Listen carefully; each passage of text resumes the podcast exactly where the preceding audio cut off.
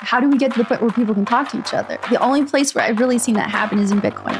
So to me, like the social value of Bitcoin is is massive because here we're forced to, to talk to each other. Hello there, how are you all doing? Welcome to the What Bitcoin Did podcast, which is brought to you by Gemini, the only place I am using for buying Bitcoin.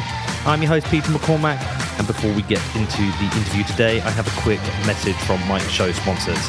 This show is brought to you by Ledger, the world's most popular hardware wallet. Now, listen, in Bitcoin, we have this saying, right? Not your keys, not your Bitcoin.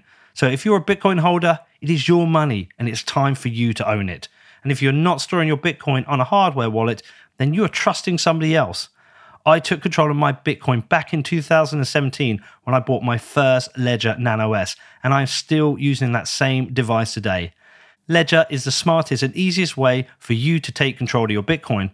Now, if you would like to find out more or purchase a hardware wallet from Ledger, then please head over to ledger.com, which is L E D G E R.com. Next up, it is BlockFi. Now, BlockFi bridges the world of traditional finance and Bitcoin empowering you for this future financial world. And for people in the US who own or are interested in owning Bitcoin or stacking more sats, then the BlockFi Rewards credit card provides the easiest way for you to earn Bitcoin. There are no fees to use this card, no annual fee, and no foreign transaction fees. And you can get 3.5% back in Bitcoin on all purchases in your first three months and then 1.5% back forever after. And also, for every dollar you spend over 50,000 annually, you can get 2% back in Bitcoin. Now, if you want to stack sats with BlockFi, then please head over to blockfi.com for more information and to find out the terms and conditions. This is blockfi.com, which is B L O C K F I.com. Next up, it is Compass Mining, and they are not just a sponsor. I am a customer of Compass Mining. I am mining with Compass Mining. Now, I've been doing this for about wow, what is it, like four months now? And I've mined over half a Bitcoin with them. It's pretty cool. It's very cool, actually. I love the fact that I'm back mining. And I also love the way Compass does this. They've made mining accessible to everyone. And as a Bitcoiner, I'm happy to be supporting the decentralized growth of the hash rate. It was so easy to get onboarded, and now anyone can mine Bitcoin. You just pick your machines, choose your hosting facility, and they do all the rest of the work for you. Now, if you are interested in mining or if you want to find out more, then please head over to compassmining.io. That is C O M P A S S M I N I N G.io. Also, today we have BCB Group. Now, BCB Group provide online business banking for companies in the Bitcoin industry. And yes, of course, I am a BCB customer too now.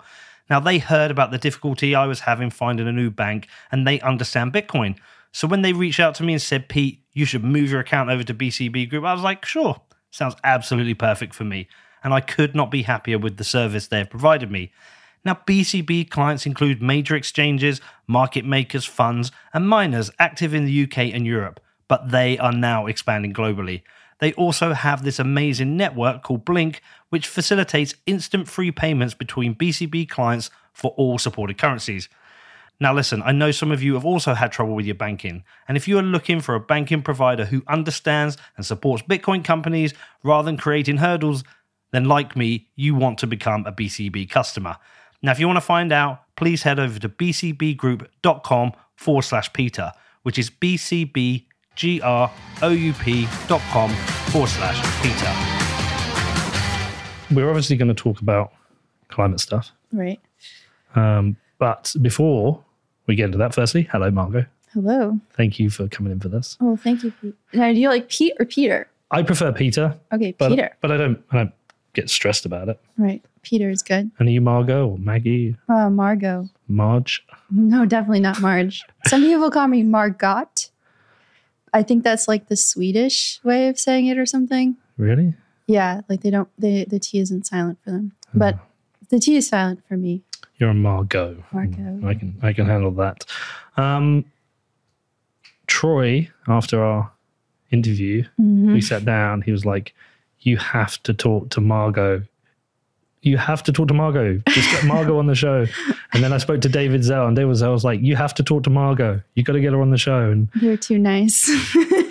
well, we're going to get into some of the climate stuff, which Yeah. is a tricky area in the world of Bitcoin. But before we get into that, I actually want to talk a little bit more about your article first oh, yeah. because it, uh, it's very interesting. Um, and I want to hear a little bit about Occupy because Yeah. Obviously you got involved in Yeah. Occupy, and it's something me and Danny have been talking about a lot. Uh, I'm interested in the idea. I'm a uh, essentially a statist because I believe in democracy and government, although I accept it's completely failing at the yeah, moment. yeah. But uh, I struggle with ideas around having no structure. So we've been uh, there's a, an article that Lane Rettig gave us called um, "The Tyranny of Structurelessness," which was fascinating. Interesting. Yeah. And we've also spent a lot of time looking at Occupy and why it failed. And Oh, yeah. Let's talk about that. well, can you tell me how you got involved in it or why you got involved in it? Yeah. So I was, you know, my 20s and I was upset about the financial crisis, of course. And I, I saw that this was happening and I wanted to be part of it. I've always been somebody who likes to go out and protest. So it's like, this is great. Let's go protest. And, uh, but the thing is, is that I have like technical skills too. And I, I had a background in, in journalism, like writing for art magazines and pet magazines in undergrad. And I had some camera equipment because I was sort of dabbling in filmmaking at the time, just pursuing various interests. And I thought, you know, anyone can be a protester, but not everyone can edit video. Not everyone can stand in front of a camera and do reporting. And I liked journalism too. So I decided I'll just show up and participate as a guerrilla journalist.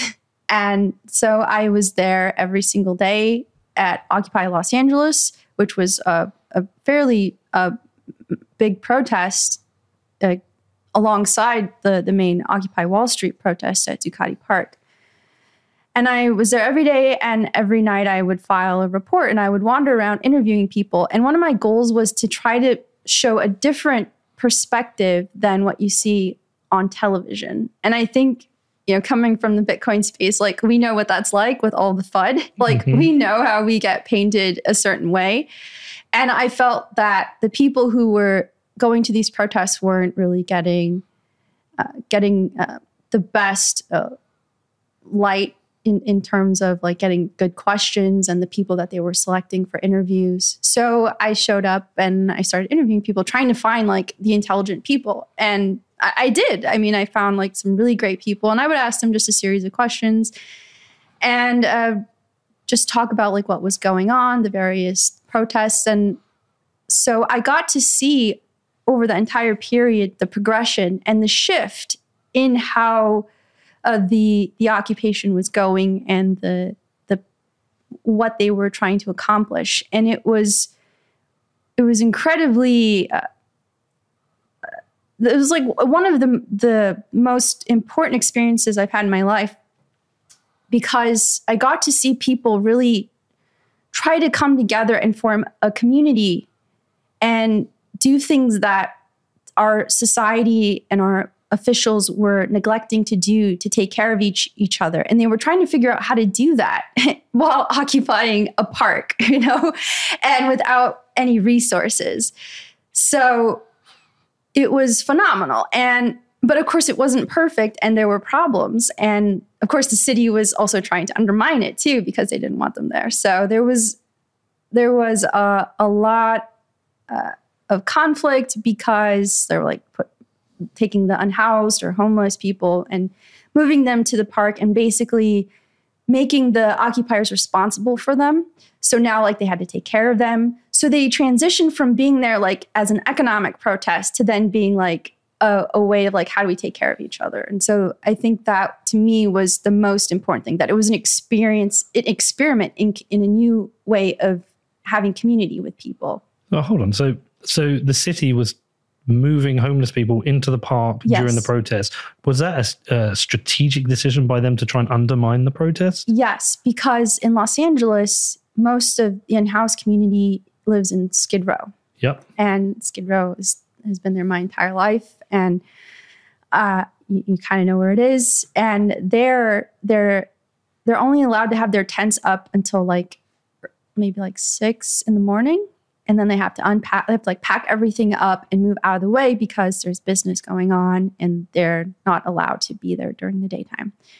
And there's also all you know these criminal criminal laws against homelessness in the city like you can't sleep in certain areas and stuff. So the police were telling them hey if you go over to city hall you can sleep there. You can stay there all day long. You just set up your tent. It's fine. So they started telling the unhoused to to go over there and to be and to move in with the protests. Now the, the protesters themselves, like obviously they welcome them. And a lot of the unhoused community got involved with the activism there.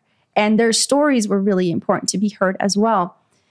But still, there, you know, there were a lot of problems. And and unfortunately, the unhoused community has a lot of mental health issues and there's drug addiction of course like when you're literally living on the street with nothing and you're you're practically invisible i mean society just casts you away. Of course you're going to suffer right? So the occupiers had to figure out how do we deal with that. And one of the the moments that really stands out for me was that there was somebody there at the occupation who was dealing with drug addiction and the community came together and they were like how do we solve this? What do we do how do we provide support for them? And it was just, you know, a group of 20 or so people just sort of standing in a circle, like talking this over. How do we provide for them? How do we take care of them? And to me, that was the first time I had seen people, you know, my own age or maybe a little older, like really trying to solve these social issues and realizing that we had so many social issues in the United States have been that have been ignored by our our leadership, by our politicians. And in a way, it was like, it was really unfair for them because they were there to protest the banks, right? That was the protest, like Wall Street. Uh, the the fact that all these homes had been illegally foreclosed on, the fact that the banks got bailed out, but people didn't get bailed out, and all of this was under the Obama administration, right? This was a Democrat in office, and they were really forced to deal with like this this underlining social issue that has gone progressively worse, I, I, would say, in the United States, like uh, with like the fentanyl and and um, like the the prescription drug addiction that has has moved through the country, and and it was uh, it was really hard for them to do that, but but it but no one else was doing it, and they and and that's really what what Occupy became in a way was this like how do we have like a new society, a caring society. The the Occupy movement was ultimately seen as something that failed to actually right. achieve anything. Mm-hmm. And from my research, it seems to be that there was two primary issues. But please correct me if I'm wrong. Yeah, sure. One was a uh, an, a standout mission that people could get behind. Uh, it kind of lacked a well, like I say, just a mission, and also there was like a lack of structure, mm-hmm. which is mm-hmm. something that, that I'm interested in because whether it's the podcast or whether it's the football team or whether yeah. it's society or it's my family. Yeah. I, f- I always feel that you need structure and hierarchy. Mm-hmm. I think flat structures usually tend to fail. Mm. Um, but please tell me from your side. Yeah. Correct me if I'm wrong. So, absolutely, Occupy was considered a leaderless movement, or it was like, it was either a leaderless movement or we were all leaders. That was that was the messaging. And of course, like this was also something very new that people had to figure out. And they had these democratic the assemblies or like public assemblies, citizen assemblies that would happen every night. And they would try to vote on things. And it, it became very difficult to do because they wanted to do it by consensus. So everybody had to agree. Like if they wanted to go on an action, like go do a march, they everyone who was there at the assembly had to agree on it. And oftentimes there was always one person who would completely negate it. And they would they would do this thing where like they would put their arms like that.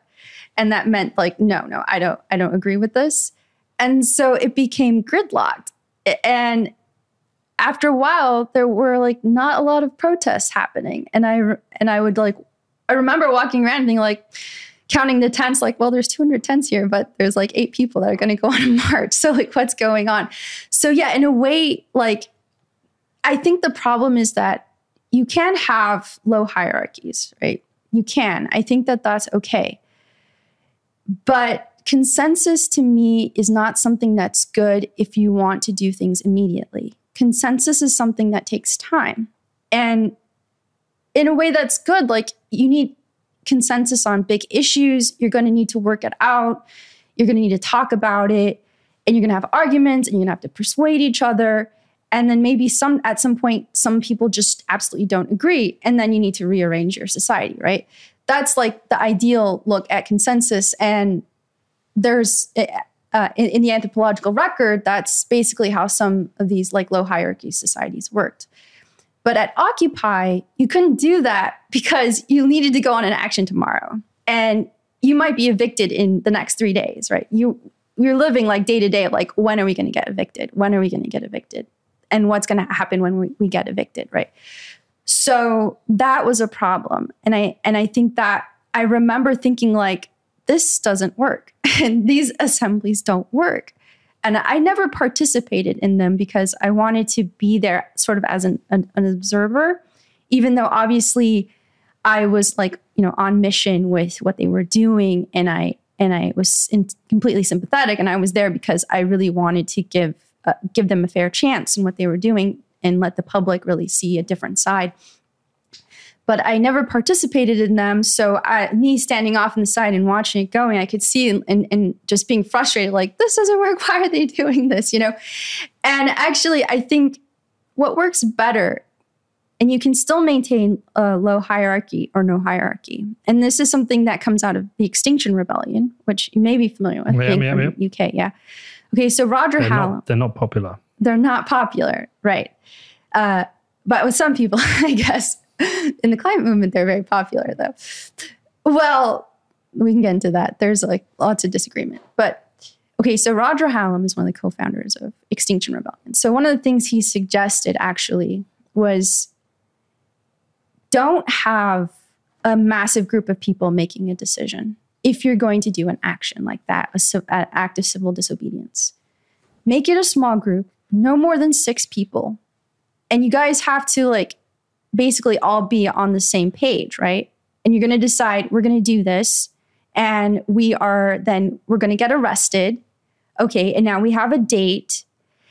And now what we're going to do is just tell people what we're going to do and we're going to get them to commit to our action. And now let's have lots of small groups of people doing this. So kind of like cells. Yeah. Yeah. Hmm. You know, like like a node, you know, in a network, right? Yeah. Everybody is working in a, in a, in a small group in a decentralized way on the same goal. And you, you know, each group comes up with their own action and then go out and do it and then go on a tour and, t- and talk about it. And to me, I think that works a lot better because you can make decisions a lot faster. So that to me is a solution to the problems that they had at Occupy. Okay. In that regard in terms of the hierarchies and the the gridlock. The the, the other your other point about them not like really having like like a lot of points of like what was their goal right? Yeah that was to a certain degree that was a problem at at least like for occupy los angeles i remember asking them early on like give me a list of your demands i want to share them well, okay. it, was, it was the same for new york as well yeah and and they were like, okay, sure, yeah, we're gonna get them to you. And like, okay, day, a couple days go by. Can I get your demands? We're working on them. Okay. I never got them. I never got any. And I think that was part of the, the whole problem with the, the assemblies is that how do you get everybody to agree to this demand? There were different groups of people showing up having different demands. Like yeah, it started off as an economic protest against the banks. But then there were people who were upset about police brutality. And then there were people, you know, upset about about uh, you know i don't know like you know climate change like we had some people come talk about climate change you know there were people upset about you know housing people upset about you know homeless crisis whatever and and all these people are coming in people upset about the fed like right there were libertarians there who burnt dollar bills in front of me it's the first time I'd ever seen anybody build, uh, burn money. You spend a bit of time with Max Keiser Oh yeah. Oh well, I mean, I've seen him now after after Occupy burn money, but so now I'm like whatever. But that was the first time I saw people burn money. But you know, so there there were people. Everybody has their own pet thing that they're working on or that they're fighting against, and you can't get all those people to agree on one set of demands. Which is why you need leadership. So you you that is one way. I think again, like having smaller groups, having their own thing, and maybe coming together as a coalition works as well. I think that like like a network, like an action network, I think that that also is is a solution. There were people at Occupy who tried to be leaders or who like became leaders, but but at the same time they didn't have a lot of trust from people because they seemed like maybe they were being opportunistic, right? So there's a fine line there, I think, in these movements of like who's a leader and, and who isn't. Obviously, if you have someone like MLK as your leader, right? Charismatic, ha, you know, on mission, you know, knows knows how to use words so eloquently, right? And and can move people on a on a goal like that that can absolutely work, right? there's there's no I, I can't come and tell you like there's only one way to do something, right? There just isn't. There's always going to be multiple ways to do things. Of course, but I think sometimes you have to recognize different people have different strengths. Yeah. There's so many analogies for this, but like let's talk about a sports team. There's somebody who's good in goal because they're great at saving, but they can't they can't strike a ball. And there's somebody who's a great winger because they're fast and nippy and they can go around people. Uh, and I think that's happens uh, you can extrapolate that to any anything that has a structure and say who who's a leader, mm-hmm. who's an organizer. You know, so you have those different and, and leaders tend to have different qualities. They can uh, they can build momentum. They can yeah. stand at the front. They are maybe great with words or great with uh, relationships. Um, and you can you can even extrapolate that to look at Bitcoin. Would you consider Bitcoin low hierarchy?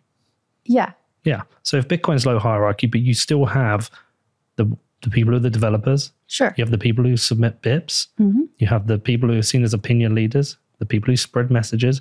You understand there's no actual leader, mm-hmm. but there are definitely leaders in ideas. Right. And maybe you could consider the uh, the goal or the mission or the request to be like BIPs. Right. Like what is it? What is it that you know? What are the uh, demands. Uh, but being an Occupy movement, for me, when you get into things like police brutality, which is obviously a super important issue, I don't think that was an Occupy issue. An Occupy, Occupy was about runaway capitalism, mm-hmm. the abuse of the system by the connection between Wall Street and the White House. Uh, and I think that it felt like me to me that should be the mission, something regarding runaway capitalism. Yeah. So it definitely was. Like that was the that was the sense of why people were there. But the, there was something that happened. The work there was like huge working class support at the beginning. Yep. And then it dwindled away. They stopped showing up. I interviewed a lot of people who would show up after work and they would stand out along the sidewalk with their signs and they're like yeah this is great. We're here. We support them. And like halfway through that change that like the unions were coming out and they were doing their protests and they were really massive and exciting. And i still don't really understand the shift that happened. Either it went on too long or it just became too gridlocked in the decision making and and it turned off basically the working class and they were like this isn't really getting us anywhere you know? We've lost our houses. Yeah and these and, and here here these people are fighting over like some you know order of uh, operation of how to run the assembly or something like that you know? I mean i think one one an important mission behind it should have been that people should have gone to jail for it. Well of course. So, i mean there are people i mean one guy went to jail. I know one person went to jail. Yeah.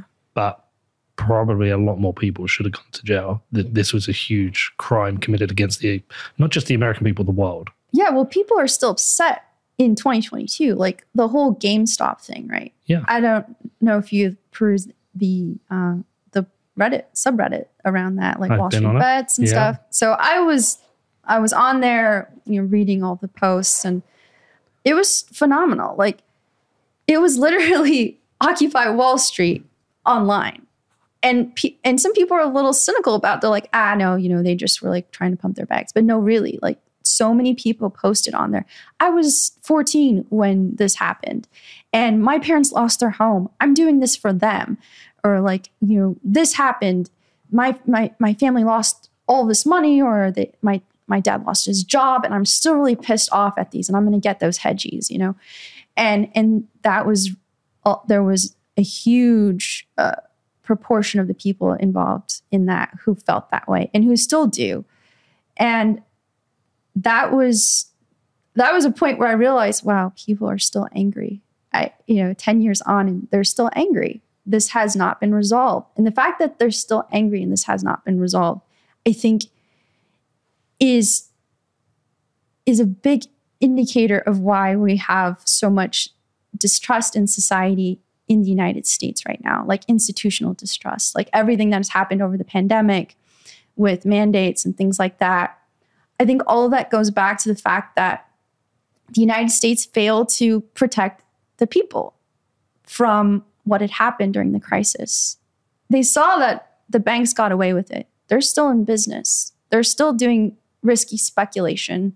These derivatives are still happening in various ways and even with related to climate change like these carbon markets operate similar to, to derivative markets right? So they uh, they see that that they've been screwed and nobody is coming to save them. So why would they trust why are they going to trust the pharmaceuticals? Why are they going to trust uh, the cdc why are they going to trust you know president joe biden a democrat when a democrat was in office after the financial crisis when uh, they had a chance to to really bail out the public, and they didn't do it.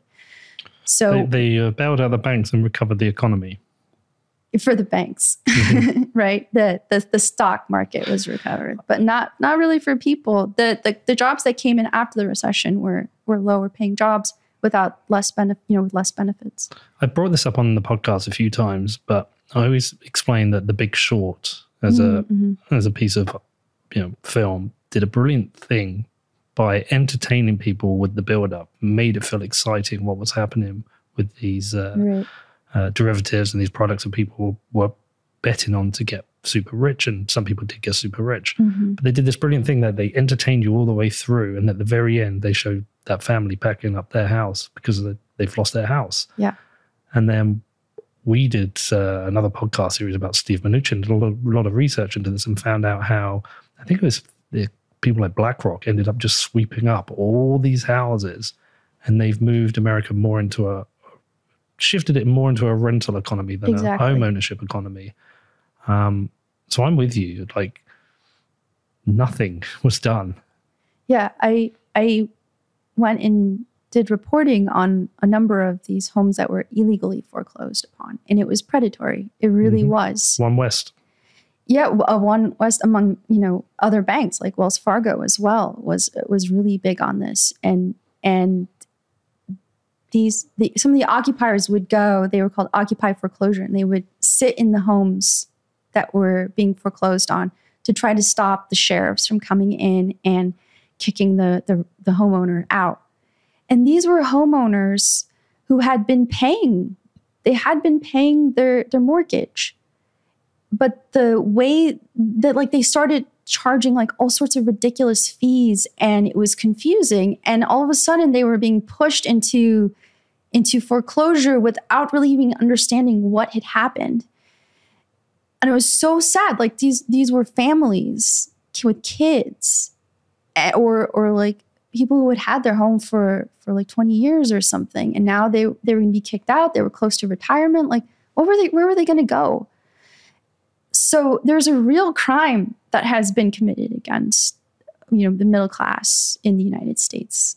And and it's it's really sad because nothing has been done and Kamala Harris had an opportunity the vice president had an opportunity to do to prosecute them. She chose not to. And she chose not to. Yeah. And now she's she's vice president right? So uh, what is there for people really? but her track record is not great on multiple different oh, policies. Yeah, yeah. Uh, she likes to keep people in jail. Oh, laugh, she laughs about it. She laughs about she, it exactly. She should and could have prosecuted OneWest. The um, she was recommended to, she chose not to. Yeah. I mean, there's a word I could use for her, but in the presence of a lady, I'll, I'll, I'll avoid it. yeah, I'm sure I know the word. I don't. I really don't like her, and I. I. I mean, I don't like I don't think Biden many people like her. I didn't I feel sorry for. Her. He's like a weird old guy. He's out of his. She, but she's she's actually fundamentally a bad human. Yeah, yeah, she is. Uh, the irony is her dad's a socialist or like Really? a scholar. Well, no, Pete Buttigieg's dad is a the preeminent Gramsci scholar, but her dad was like is is a Marxist scholar of some kind. Yeah, Marxist. Okay. yeah. Okay. Dangerous territory. Yeah. So, so did this did this shape your views on capitalism, or did you already have? I I mean I was already a little cynical, but I didn't have like very well uh, founded or round, well-rounded understanding of capitalism. I think until the financial crisis and then Occupy, and uh, and I think that really made me feel very uh, angry about capitalism.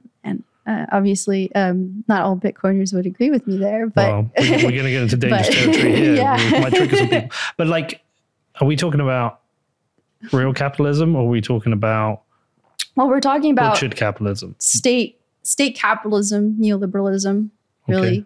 right? So, so there's a lot of nuance, obviously, to this because Of course. um, yeah, people have to go to work and earn money. hmm hmm so you're not entirely against the idea of capitalism. It's the broken form of capitalism we're living under now. Yeah. So I like to call the good form of capitalism like markets. uh, uh, uh, it depends on who you ask. Like if you ask market anarchists, then you know they might call that like capitalism one. But I, I think of it as just like yeah, you can have markets, you can have c- competition and things like that. I think that's okay. Having a, a like an a society that is governed by markets is not necessarily a good thing. But of course, under neoliberalism, we have basically have become like um, sacrifices at the altar of, of the economy and the market. So that to me is very dangerous.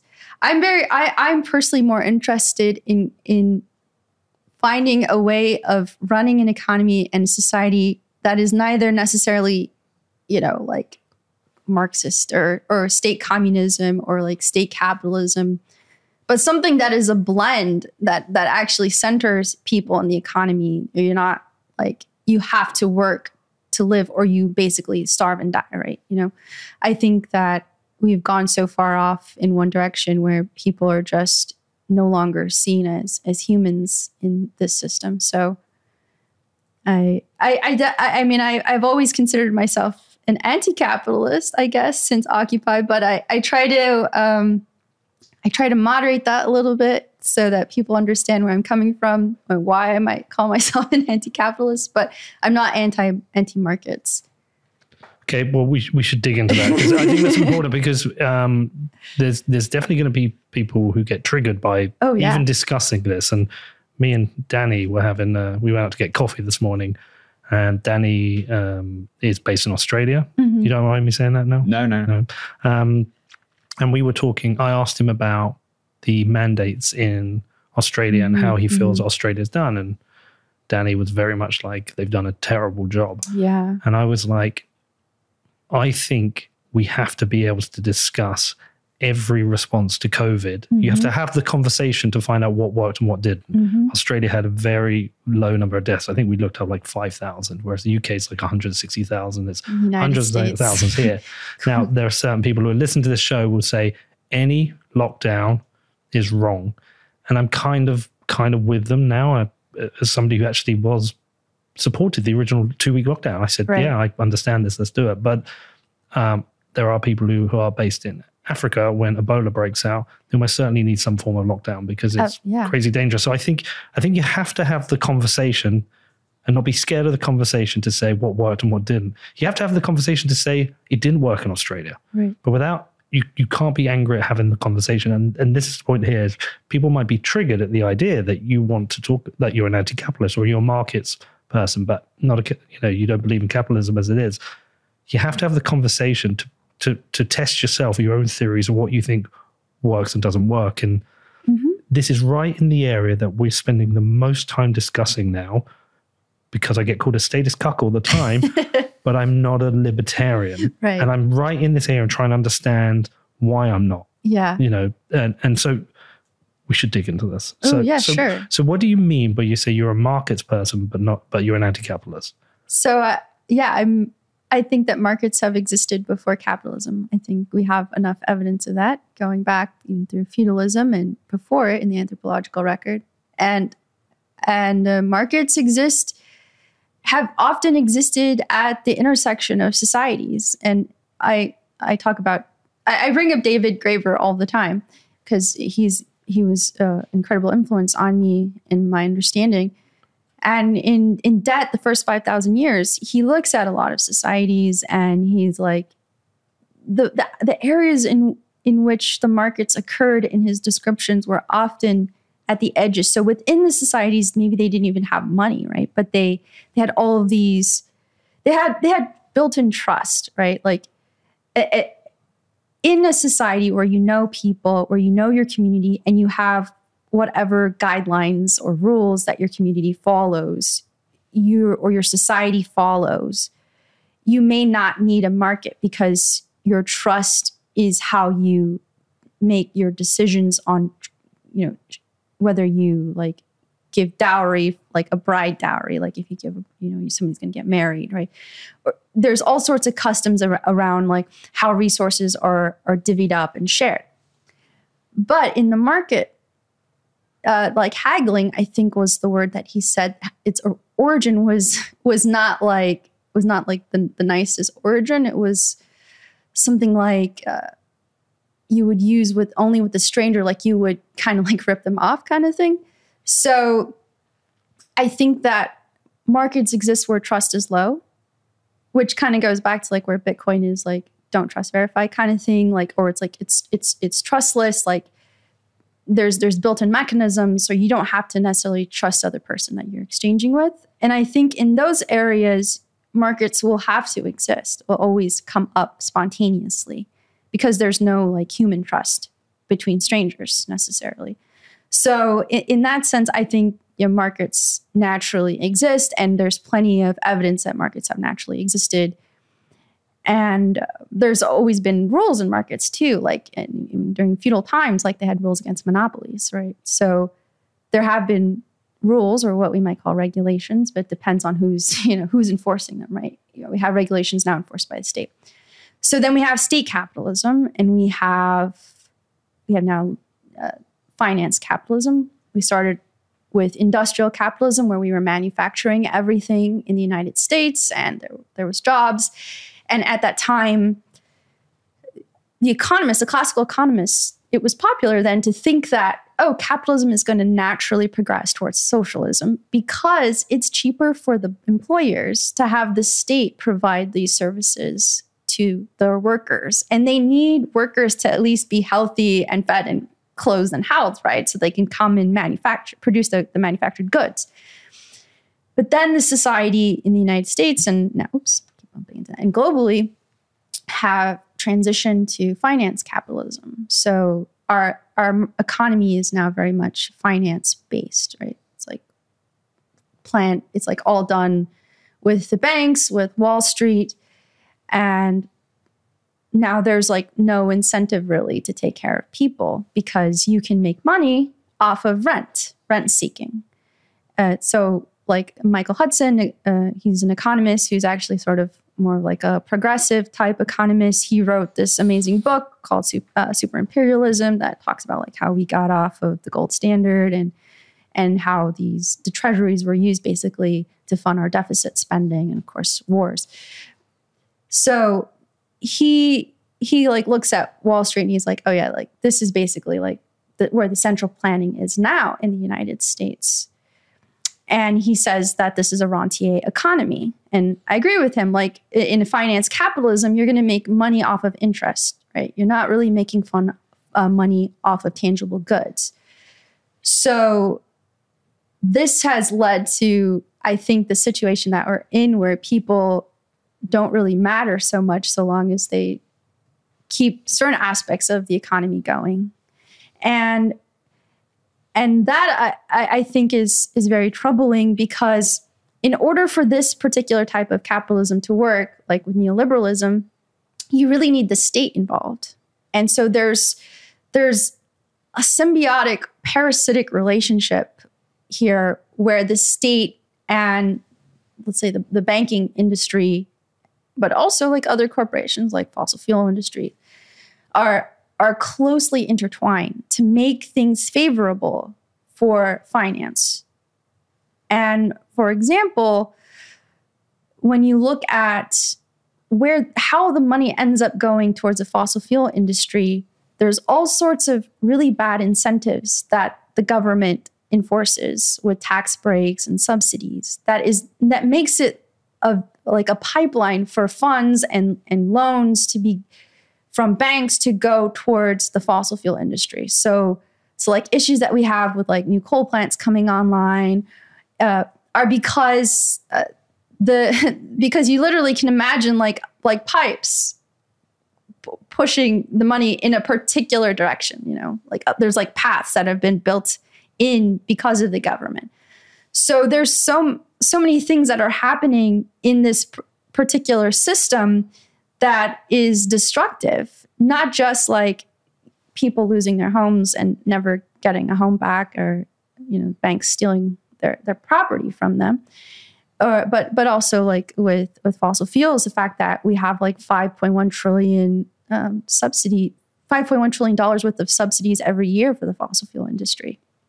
So that to me Really? does yeah yeah globally like it's like five it's like five trillion every year. So we have a really screwed up system. And you you can call it capitalism, you can call it crony capitalism, call it whatever you want. The existing actual system that we live in is totally broken. And so uh, I have called it capitalism. So I'm anti capitalist because I'm anti this system, but you can call it whatever you want. Maybe you're like anti crony capitalism. It doesn't really matter. You're like anti neoliberalism. It doesn't matter. Whatever this system is You're right anti now. the broken bits of capitalism. yeah, I'm, I'm like, this is broken. yeah. Yeah. So Do you get much push? Who? What kind of pushback do you get from people when you discuss this? Because uh, everything you're saying makes sense. yeah. We all recognize it. Even Bitcoiners recognize it's broken. But when you say you're anti-capitalist, that's going to trigger people. Oh yeah. Well, see, I learned that. I learned that in Bitcoin Yeah. because I came out of a I come out of the left, right? And for us, it's like very natural. Like, yeah, anti-capitalism. We all understand what we mean.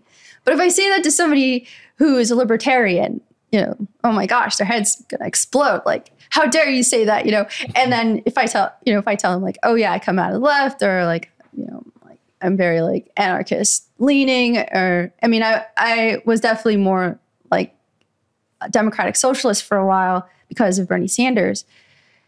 And if you say that, like people get really triggered and they're like, "Oh my gosh, you know, you're you You're just yeah, you just want to like tell me what to do and take my property away and things like that." I'm like, "No, I'm not really interested in doing any of those things." Or like they're like, "Oh, you're going to come and mess up, you know, Bitcoin's uh monetary cap. You you want to just like free money and stuff. Well, like, no, I don't want that either because obviously the money printing is partly why we're here, right? So, so it's it's like uh, it's been really great actually to be more involved with people in Bitcoin now than because I, you know, I I really got more into Bitcoin in 2018, but I, I the first time I tried mining Bitcoin was somewhere like 2011, 2013 in that range. And I and I have a range because at the time I didn't know what I was doing. So and I was like, oh, this is just another thing on the internet. So it wasn't something that really registered with me, but it was something that Damn it.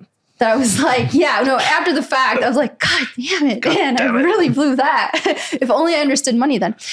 Uh, but it was something that I always just kind of followed until I really needed it in 2018. But anyway, I really didn't get into Bitcoin Twitter until uh, 2021. And even then, I was doing it anonymously because I was afraid of all the pushback I might get from people in the climate movement.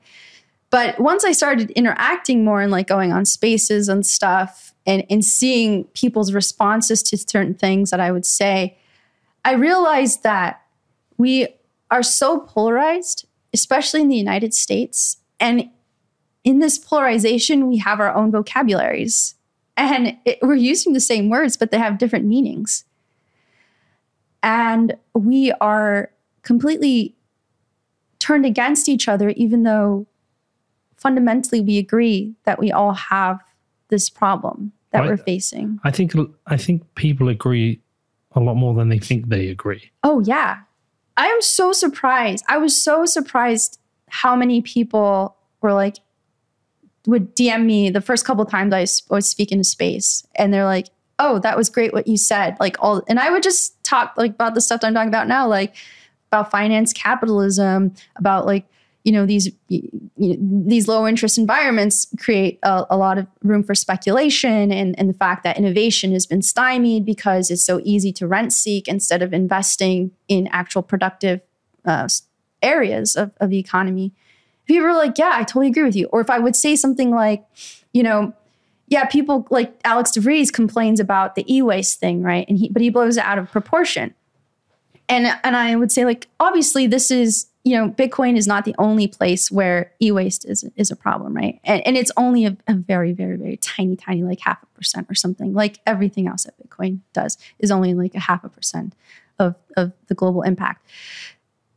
And I would say like, but you know, yeah, obviously this is not good. We cannot deny that, you know, throwing away these old miners is a good thing. We should be recycling them. But then again, like we're not recycling anything. E- like we have very low recycling rates for e-waste in general. So it would be better if we had like let's say like more modular miners, things that we could just like replace parts. But we have like a whole society that we have to shift. And people will be like, "Yeah, I agree with you. Yeah, of course." But the none of the people who are agreeing with you probably call themselves a socialist or maybe an anarchist or or anything like that or have read Marx or or whatever, right? Or a progressive even, but they're agreeing with me. But this is the problem of division. Yeah. People have lost the ability to sit down and have a conversation and figure out, well, what do we agree on? What do we disagree on? Where is the compromise? I did an interview yesterday. We were talk, talking about that it's much more of a problem here in the US. We don't. It's it's it's not as big an issue in the UK. People are able to, and I, I, again, I say it's because we we don't have a two party system Right. and we don't have such divisive uh, media. Mhm. Uh, but here in the US, it's very divisive, and I think sometimes people are trapped by their own political ideology that they I can't fucking agree with that person. Yeah. But what tends to happen is they can't agree with them on Twitter. You go in a bar and you get two people around the table, have Exactly. a conversation. You can you start to figure out what you agree on and what you disagree on. Absolutely. And I, th- like I say, I think we all agree on a lot more than we disagree. on. I think the majority of people will agree that war is bad. Right. You know, uh, I think as long as people aren't deniers of climate change being caused by humans, they could agree that it's wrong and solutions are needed. Mhm. So if we can get to those points, we can actually have these conversations. Right. And but the thing is, how do we get there? Like, how do we get to the point where people can talk to each other? The only place where I've really seen that happen is in Bitcoin. Yeah. So to me, like the social value of Bitcoin is is massive because here we're forced to to talk to each other because we've all come to this place because we know that at least the central banks we know fundamentally are screwing things up and and are propping up an economy that doesn't work through quantitative easing and quantitative easing is basically like the greatest wealth transfer that has ever happened right and What is this? Uh, what is it? Travis Kling said it's universal basic income for rich people. Exactly. Right. We're propping up the stock market. This whole pandemic has been what, what's called a K-shaped recovery. If your most of your investments are in in Wall Street or like on share markets, equities, whatever, you you're going to be okay, right? Because we just pumped a bunch of money. If you are a worker at a grocery store, you probably don't own any shares of any meaning. You got nothing you got $1,400. Oh, good, right? That's going to really pay your bills. That's really going to keep your kids fed. Of course, it's not. Well, this is so. This is what I discussed with Lyn Alden in our last show was wealth concentration, and um, yeah, we got into the weeds there, but it's super like uh, like extreme wealth concentration leads to uh, civil unrest. Absolutely. It, it- like every single time, probably in every single country in the world, if you go back and you look at times of extreme wealth uh, concentration, uh, extreme wealth dip- uh, uh, disparity, you have massive civil unrest because you erode the middle class Mhm. um, and you destroy people's ability to live a decent life. Yeah. And they remember what it was like to live a Mhm. decent life. And that's the thing in the United States, especially with the white working class. And it's something that the Democrats have completely failed to understand. The Yeah. only person who did really understand it was Bernie Sanders, and he was called a racist for it and, and a sexist. But the thing that people on the left and progressives and Democrats need to, to recognize is that there are a group of people here not, who are who had something good, right? Okay, yeah. Black people were were redline. They didn't benefit as much from the New Deal, of course. This is no denying. But these people did. And then the manufacturing industry left them behind. They moved away to where it was cheaper for them to to produce their goods. And they got nothing, right? They got absolutely nothing. And they have seen a decline over the last 30 years or so and that that's not even a full generation of people uh, that's that's not a full lifetime. And so they know what they were supposed to get.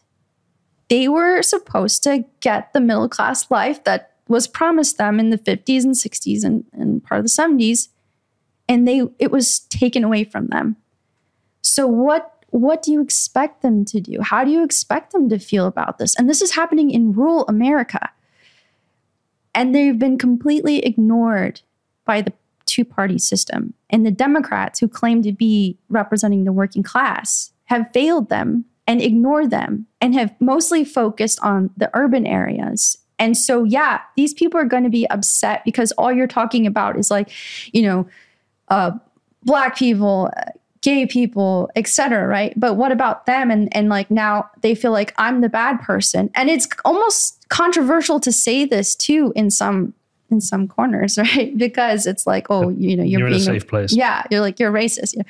But it's like I'm, you know, it's not racism. It's just looking at the fact that yes, white people can can be disenfranchised too. It's an economics thing, and they are economically being disenfranchised as working class white people. And what are their options to join the military uh, or what? Like they they have no options. They stay in poverty too. Like the Appalachia is inc- is incredibly impoverished. They have no insurance. They can't get their teeth fixed. You know, they, they they lose all their teeth. They have to have like these free clinics that to come and and help them out. And they're completely abandoned. And when Bernie ran in 2016, the areas where he got a lot of votes were in rural areas. And that was used against him to say like he could only get white votes.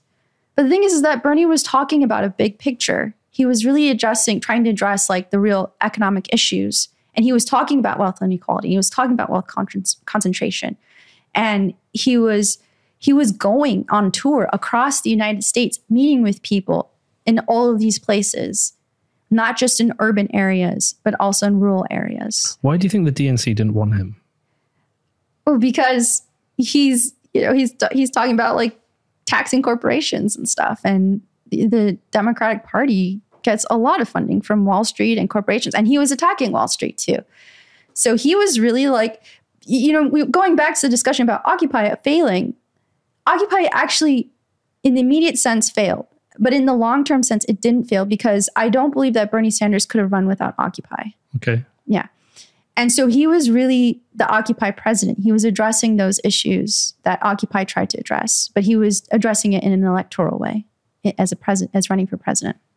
So that is a threat to the Democratic Party because that's where a lot of their funding comes from. There's I, this is something that I think people who come from a different uh, perspective in Bitcoin, like libertarians and so on, have to understand is is that the Democratic Party is not progressive. It's not a left wing party. It's a center, very centrist corporate backed party. And of course, they're not going to do anything for you. They're not going to do anything for their for their base either. So, you know, they're just operating based off the people who give them money. And that's that's the reality. But they cloak it. They cloak it in identity politics like, "Oh, well, we're going to have the first woman first African American woman vice president, or we're gonna have the first African American black president, you know, or we're gonna we're gonna nominate all these people of color to all these offices. Look, look what we're doing. Isn't that great? Diversity. We're we're, we're being inclusive. But that's that's just that's just the veneer because that's not okay great like It's not policy. yeah it's just role models. Okay you know in the one sense that's great but but in the practical sense like well the navajo nation still doesn't have access to water. They you know the that, that coal mine that that was decommissioned like what what's happening with with the remediation of the coal there? Like these people have been completely ignored.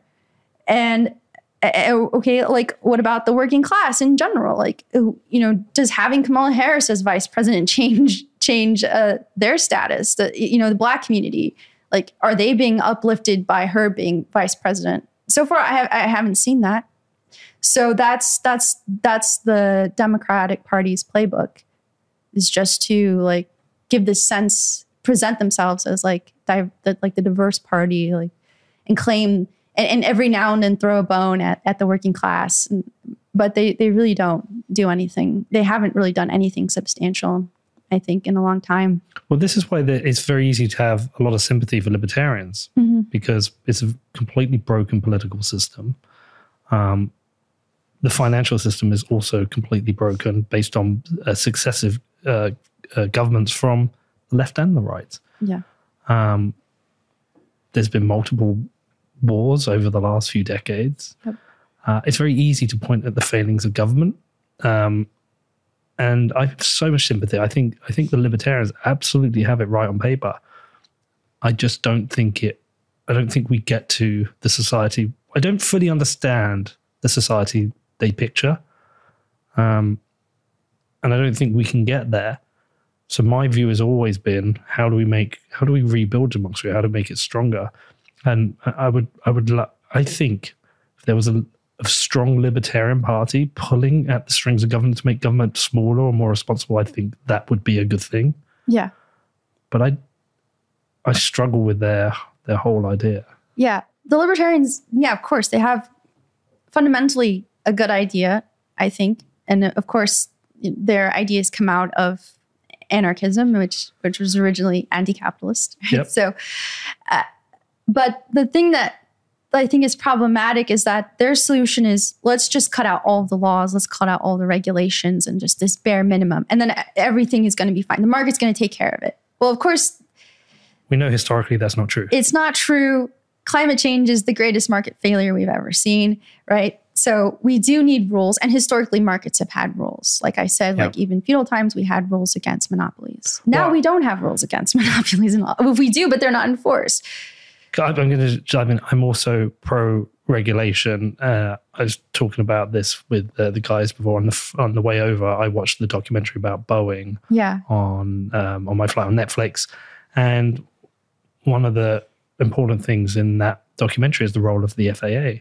yeah, Uh, and every opportunity that you know, business and capitalists have to make money to cut corners, they will.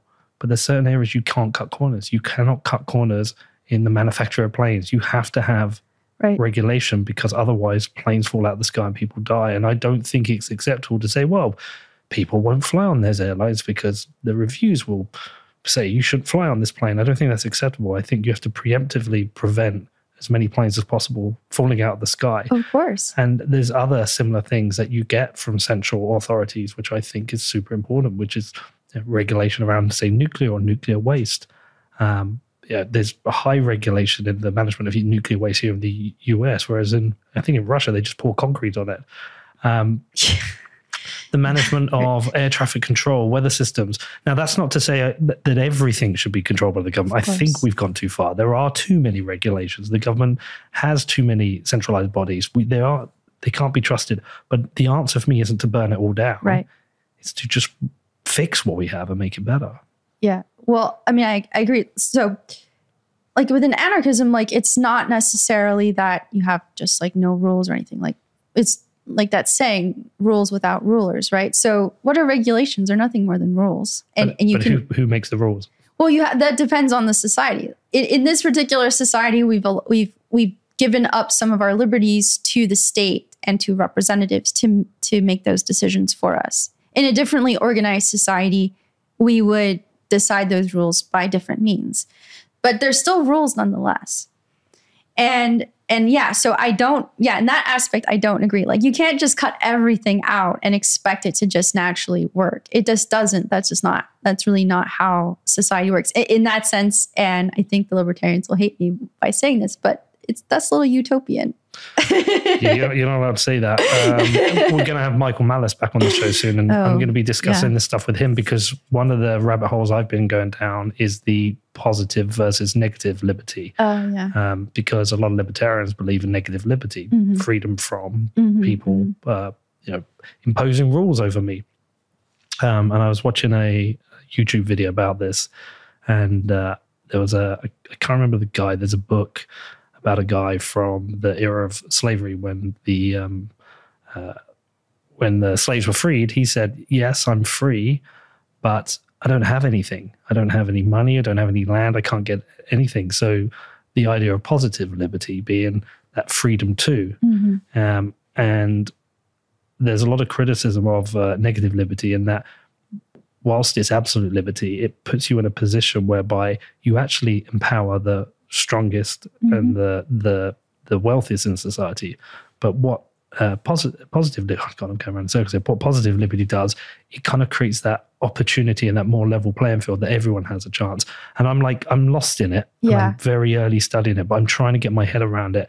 And my belief is that you you have to have government to have positive liberty because you have to have a way of structuring society to give people the opportunity to live a free life. Right. Well, I think you don't necessarily have to have like a government as structured and hierarchical as one we have now to, No. to provide A that. lot smaller, you could do it. And there's, again, in the anthropological record, there's societies like it, even in, in the Americas it, before um, before the French Revolution, where where they they had these much more low hierarchy societies where the free your freedom is defined by your relationship to other people. And i think that that's the difference between what maybe the libertarians think of or what michael malice thinks of a freedom is like you know i'm free free to do whatever i want. But actually in societies historically your freedom was really defined by your relationship to somebody else. So what i do affects them and I'm responsible to them. So I actually have to define my freedom in the sense of is what I'm doing going to hurt uh, the people around me or hurt my my society? And I think that that's actually the the kind of freedom that happens in the real world. And it's not so much this like I just do whatever I want freedom. And Well, there's consequences. yeah, and and for example, and I believe this example comes out of the the new David Wengrow, David Graeber book called Dawn of Everything. And I haven't read it yet, but I've like watched uh, Wengrow's interviews and read a number of views. And in the in the book, they uh, talk about how they dealt with murder in this one particular society in in the Americas, in the United well now the United States. And it, so if if you murdered a, a family member of mine, you wouldn't go to jail, but your entire family would have to compensate my family for for that murder. So the the damage that you did has to be shared by your family.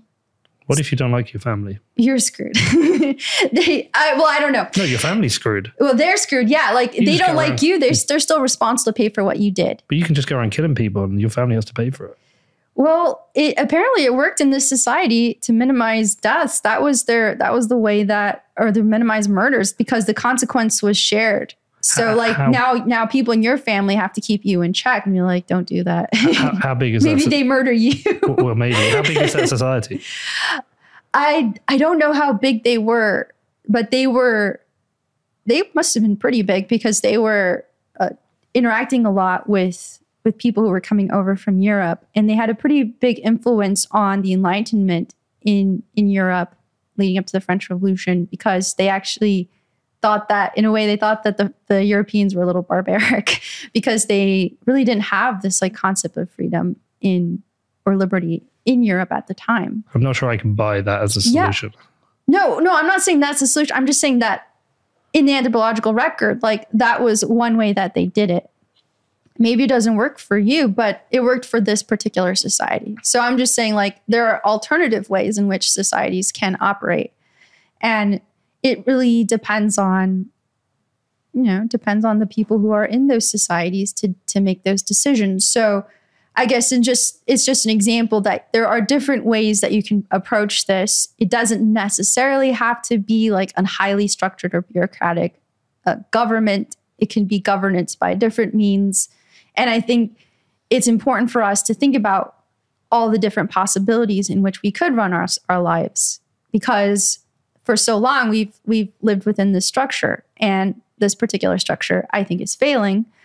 And so we have to figure out if it's failing, what comes next. And if we have a chance to shape what comes next, we should really start looking at how other societies have operated in the past and try to get ideas of how to do to fix the problems that we have in in this next step. Doesn't doesn't Bitcoin fix this? Bitcoin fixes some things. Yeah. Absolutely. I, I think the, the great thing about Bitcoin is that Bitcoin is a decentralized network, right? Mhm. But I don't think of it as just like a description of a network topology. I think of it as actually a philosophy that sort of rubs off on everybody who comes in interacting with the network or participating in the network. And it changes the way you think about things. A lot of things. Yeah. I mean myself as well. I it's it's changed a lot of how I think about energy, for example. And I think that this is sort of like it, it's it's a little bit of a Trojan horse for figuring out how to run society in a less centralized way. And I think that that can actually help us. It and and one way that I think it, uh, one area that I think it aligns very well with is something called communalism, which uh, Murray Bookchin developed in the it later in life, I guess like in the 80s or 90s, he, he came up with this idea, which are like radical municipalities, or basically it's like bringing governance, more of the power of governments down to the municipal level. Yeah, localism. Yeah, Yeah. localism. So, so that was something that he defined pretty early on, and he had a really good understanding also of the climate crisis before people started calling it a climate crisis or really understood climate change on a, on like a national discourse level. Like he was talking about this in the eighties, and and so his, his solution was so he was originally he he came out of of like the Marxist left. He became disillusioned with them and then he became an anarchist and then he started developing these ideas. And he was like this is like one way that we can do some kind of some form of anarchism within the existing structure. And he called it communalism. He had a really hard time getting other anarchists on board with this actually which i was kind of surprised with. I think maybe because it's sort of it's sort of somewhere in between.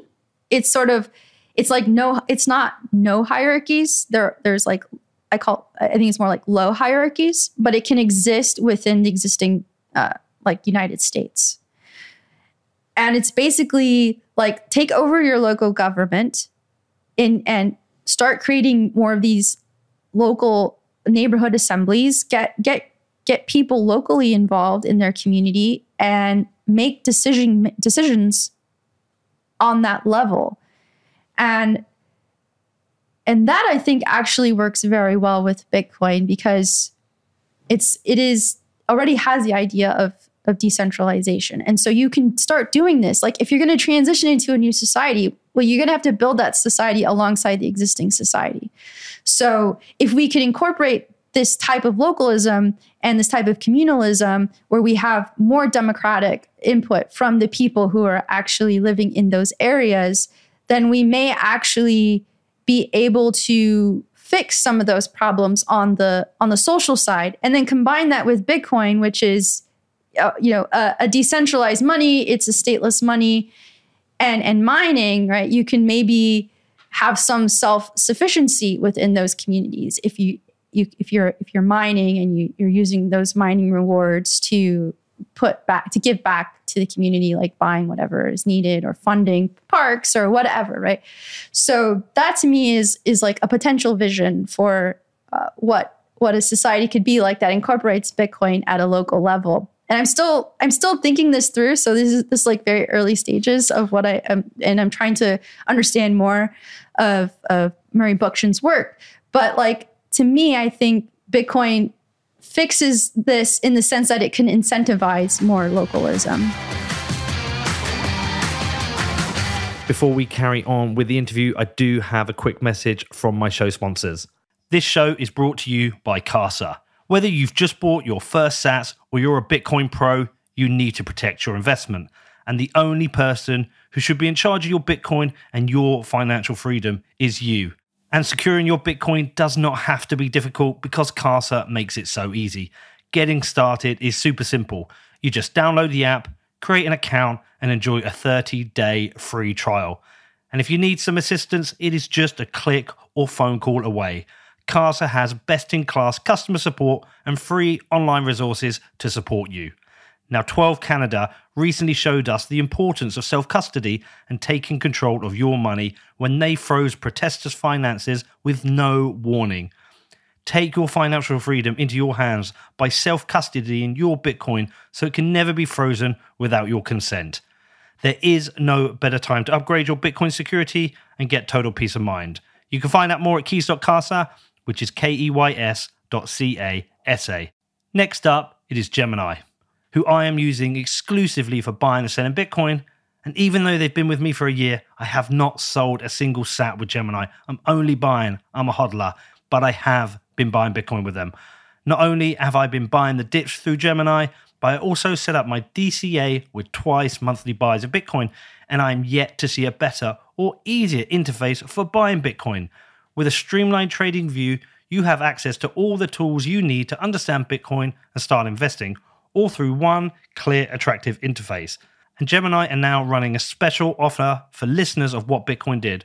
All you need to do is head over to gemini.com forward slash WBD, and new customers will get $20 in Bitcoin when they trade $100 or more on Gemini.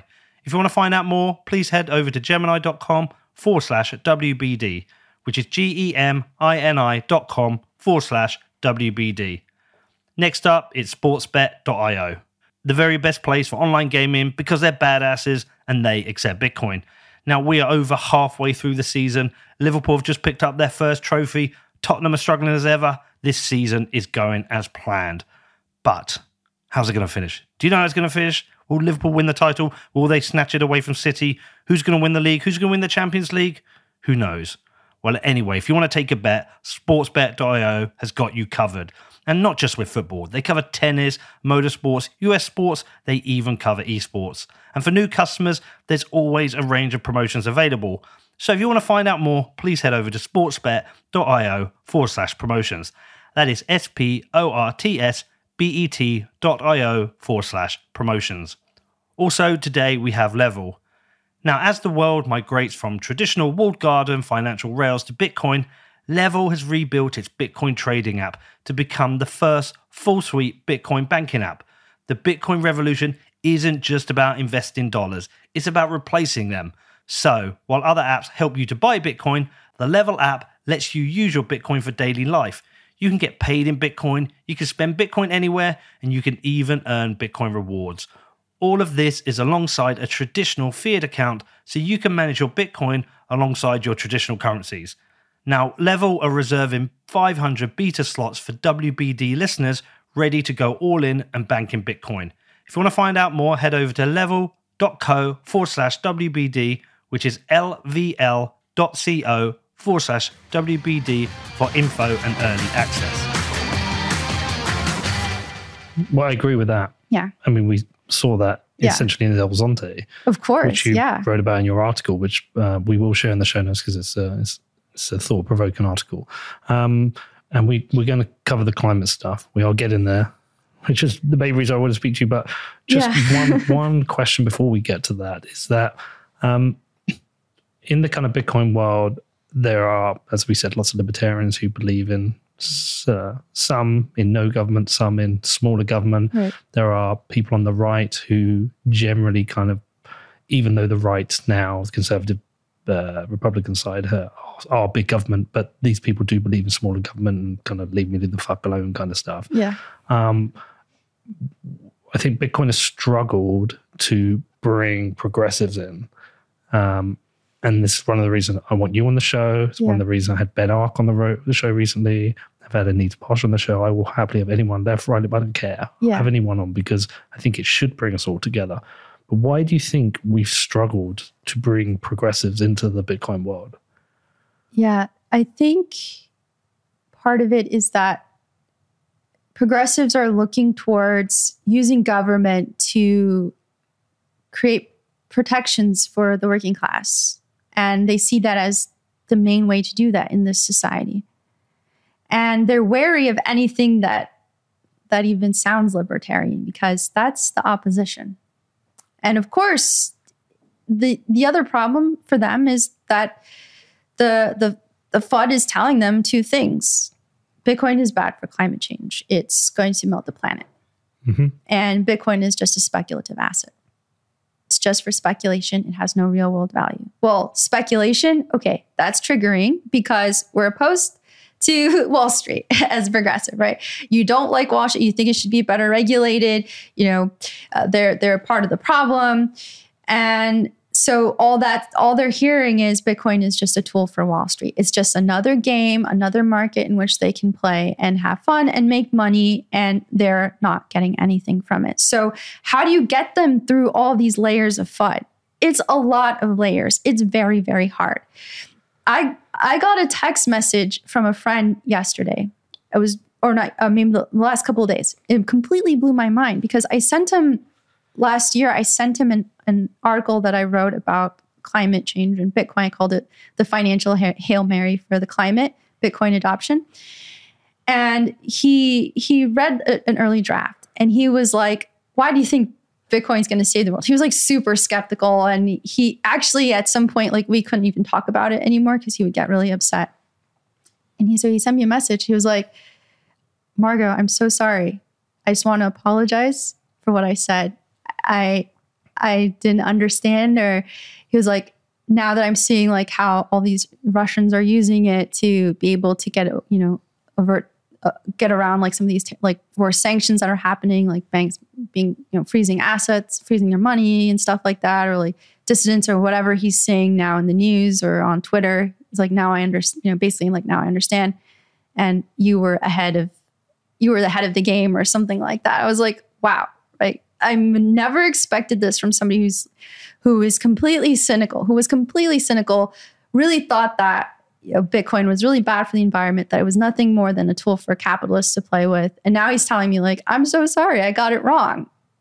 And so I think that the what that means is that we just have to keep having these different voices speaking about Bitcoin from a, within the language that they understand. And, and the thing that he said was, I think that what you wrote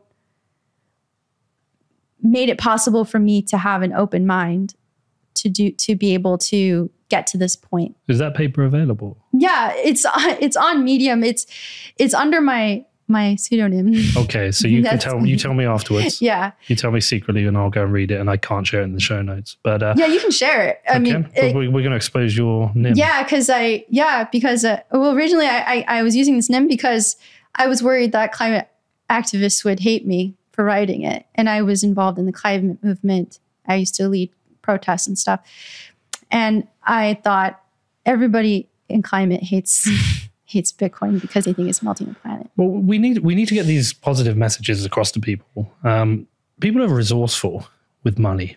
Um, if you're in Lebanon and your currency's collapsed, or you're in Turkey and your currency is collapsing, or in Argentina, you find ways of protecting your wealth. People will always find ways of protecting their wealth. People in Russia right now will be finding ways of protecting their wealth or trading. They'll be trying to find out. And I mean, Venezuela, there's access to five currencies people use there. They find ways. People are resourceful. Uh, criminals will always use money. Yeah, they will always find a of way. It, it, you know, to, to say, I mean, Elizabeth Warren uh, keeps, she's like chief FUD promoter at the moment, whether it's sanctions or whether it's uh, climate change or whether it's criminals, she's a cheap FUD promoter. But Oh, yeah. cri- all these people can do all the things they're doing with Bitcoin, they can do with the dollar. But the great thing about Bitcoin is we cut out a lot of the incentives that come from government, which Mhm. fuck with the financial system. Exactly. So we we have to work much harder to get these messages across. Uh, I you know I, I would say on my show it's very easy for me every week to have a libertarian on or someone from the right and talk about their ideas, but they're out there. There's 20 other podcasts covering this. it's I think it's right now it's more important for me to have people like you on and start speaking to progressives and start saying to them like Bitcoin isn't the big scary monster. There's actually a lot of good things Bitcoin can do that you could care about. That you know, hopefully it reduces wealth concentration. It supports activists. You know, it, yeah, there's all these things. So I think it's a much more important conversation to be having. Yeah, and it's really important because a lot of those people who could benefit from Bitcoin are going towards Ethereum and going towards DAOs and going towards NFTs because because the DAO governance feels like a community. Mm-hmm. And in Bitcoin, we're like a little individualist in a way. You know, we and and and that's that's not appealing to them. So like when I wrote that progressive article for Bitcoin magazine, I I wanted to highlight like you know, yeah, there's in, individualism, but like individuals are in a community, and there's a lot that Bitcoin can do for a community. Well, look at look how people get. To, I mean, great example. Look what's happened in Ukraine at the moment. They're trying to raise money for the Mhm. army. Fifty odd million was donated. Look what's happening with the truckers. People donated. Yeah. People come together outside of government and work together in Bitcoin to help the causes they believe in. They probably do a far better job, and probably more money that gets donated. They're, they're probably just a better good a group of people deploying capital. So uh, it's just about replaying these messages and reinforcing them and, and cutting out idiots like Senator Warren, who I think is, I think she's the enemy of progressives. She, well, she's an opportunist. Yeah. She uh, completely destroyed Bernie's chances in 2020 because she didn't endorse him. She ran. And then she waited so long to drop out. And then she called him a sexist on stage and, and called, created all of this drama and put him in, in a terrible position that was based off of nothing. Mhm. And she really damaged her reputation with progressives and and Bernie supporters because they liked her up till the point. I I, I liked her up to the point because she for a while she was very strong on the banking industry, right? She went after Mnuchin. and and now she's ever since then like it's like who are you really right? You're just some opportunist. You're just here to like make yourself you just want to be in the limelight. What are you really trying to do? And now i mean she recently did call out the like the big banks because they were uh, putting all of these horrible fees on people during the pandemic when work was difficult and all these people were out on jobs. But she completely doesn't understand bitcoin. And I think maybe it's because she really thinks that the only solution is a Federal Reserve, a central money system, things like that. Like she is really for that. And I'm sure she would be for CBDCs. I wouldn't, you know, I wouldn't put that past her. But yeah, she's done a lot of damage and she's damaged her. I mean, she's done a lot of damage to the progressives. I mean, she's doing a lot of damage on Bitcoin. And yeah, sh- she's, to me, she's lost all credibility. Just retire, Senator Warren. Y- yeah retire. it's like you're not helping the situation you completely you your reputation is just in the dirt at this point for a lot of a lot of progressives a lot of people supported bernie so i really I, i'm super disappointed in her and and yeah go go, Go away, away, go Right. So we, we need to talk about climate stuff. yeah which uh, I'm really looking forward to talking to you about. Um, it's going to be a tr- another triggering and tricky subject, Yeah. but um, I think it is worth talking about. It's a, a subject important to me, but I'm fully aware I'm a hypocrite. I'm um, I I'm personally pretty shit at uh, uh, at my own carbon footprint and something I need to think about. But uh, it is an important issue that needs to be talked about. Yeah. Um, it's not something high on the agenda of a lot of people in Bitcoin, but there are a range of people. So let's be Mhm, mhm. fair about this. We have um, we have people who believe climate change is happening, is caused by humans, it's an issue, and if we don't deal with it, there's going to be severe consequences for the people of the planet. We have people who believe climate change is happening Mhm. and it's cyclical and it's got nothing to do with humans. We've got people who believe in climate change is an issue, but are very nervous about centralized government yeah uh, creating policy and also uh, abusing it and Mhm. exploiting it. But then we have people who are outright denying there is any issue and that uh, we should just keep burning fossil fuels and not care, yada, yada. Uh, Yeah. I suspect you're nearer the like me nearer the start of the, that list as somebody who's concerned about it. Yeah, like Uh, off the off the edge. So, so f- for for context, just explain why you're credible in this area. Explain Yeah. what it is you do, so people know. Right. Yeah. So I'm a physicist. I actually started my PhD at Georgia Tech in the physics department. I was working on robotics, the intersection of robotics and physics and biology, studying sand uh, lizards and snakes and their locomotion. I would build robotic models. So I have a, a, a sort of like a mechatronics background. And I was doing that for a while. And then, so when I started it was 2016, and uh, Trump was elected, Emmanuel Macron, the president of France, put out this video. It was like, climate scientists, come to the United States. We believe in climate change. Come work with us. And this was my first year. And I, I, I thought, yeah, that's great. I wish that I could do that. I even looked at the, the application form and stuff. And I thought, but what good am I? I'm just a first year PhD student in physics. I have nothing to offer. So I just kept focusing on my research.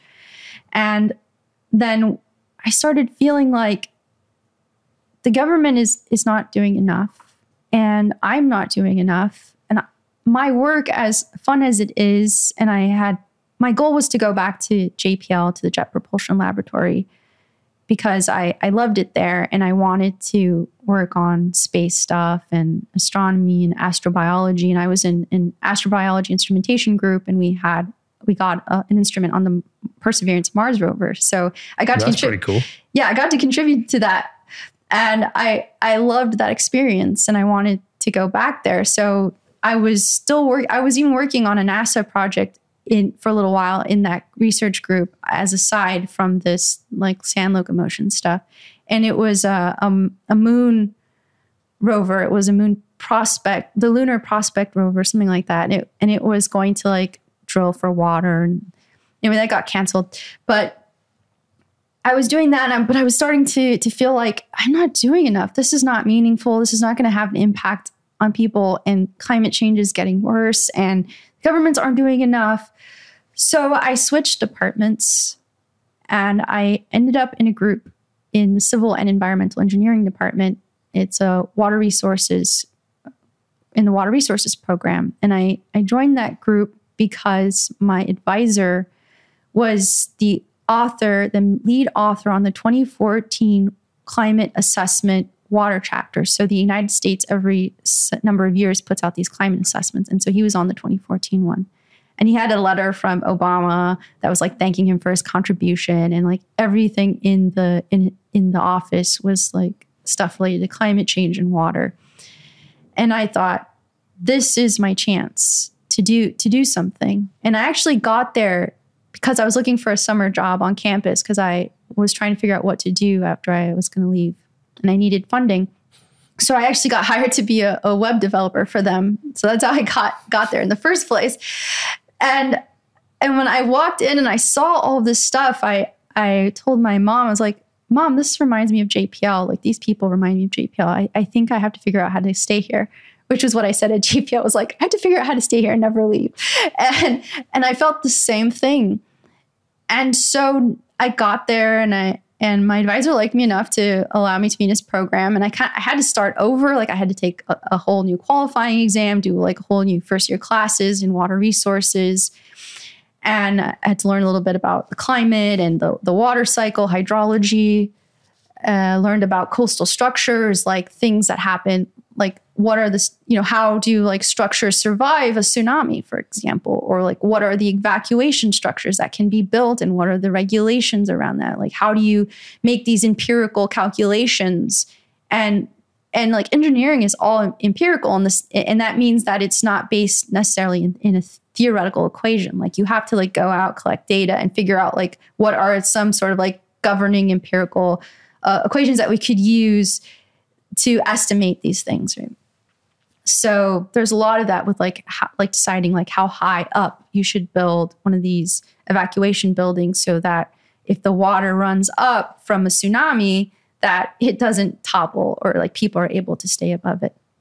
So i took classes like that. And then my research i, I kept telling my advisor i want to do climate change stuff. That's why I'm here.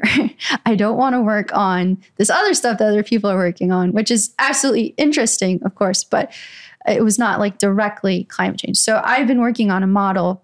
It's a statistical model, so it's different from like the the climate models that you hear about, which are which use a lot of uh, physical equations and stuff. And there's models for clouds, and they they take a long time to run. These are statistical models that can be run in a shorter period of time, and then you can actually incorporate them into management software so that people could actually use them locally.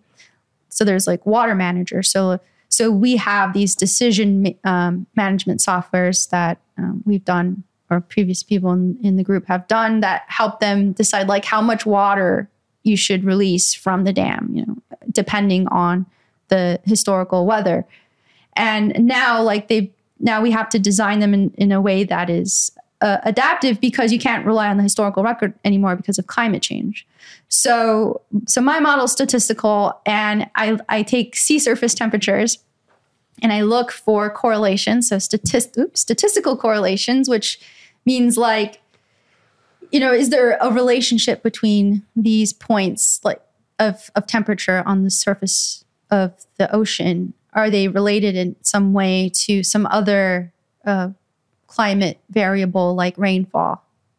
And if there's a high relationship between them or high correlation, then I build a, a linear model. So I'm pretty sure I'm, le- I'm, losing like most of your audience here, but I just it's just a it's a model, and and then with that model, I can try to use that to make uh, predictions about something that's happened in the future with with new uh, sea surface temperature data or new rainfall data or something like that. So, so that's what I work on, and and the goal there with this particular project is to try to forecast frequencies of hurricanes over the next coming decades. So, we want to know, um, you know, are we going to see more hurricanes? Right?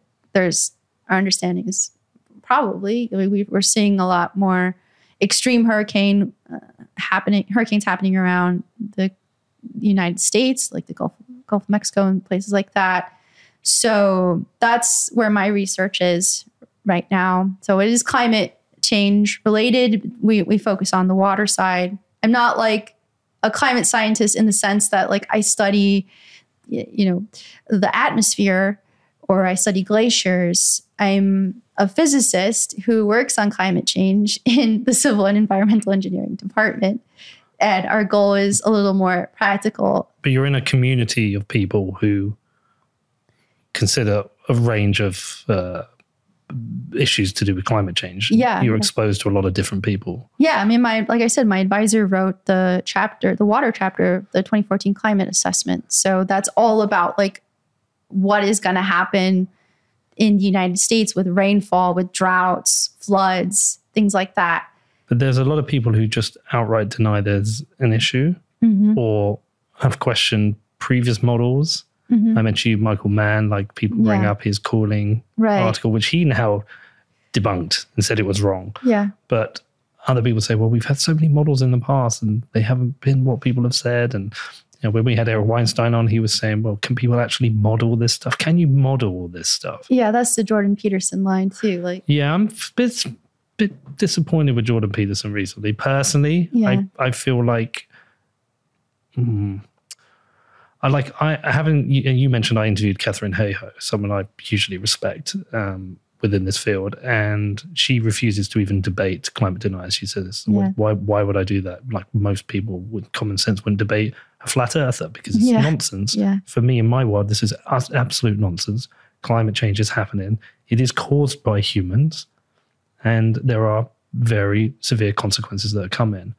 So for those people who like, who even use the word denial, like will be used against you, but people who are skeptical, what, what do you say to them? Oh, uh, it's hard. It, it depends on how skeptical they are or how like much they deny it. Super, super skeptical. Yeah. I mean, you have to. I haven't really interacted one on one in person with people who deny climate change. Most of it I've come across on Twitter. Let's let's try now. I'll be that person. I'm, gonna- I'm be like, Margot, this is bullshit.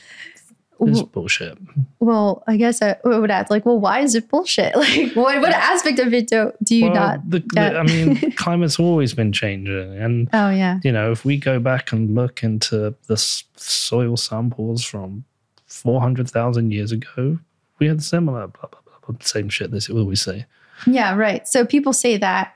Um, of course, yeah, we've had high concentrations of carbon dioxide in the atmosphere in the past, but that was before. First of all, that was before humans were even on this planet.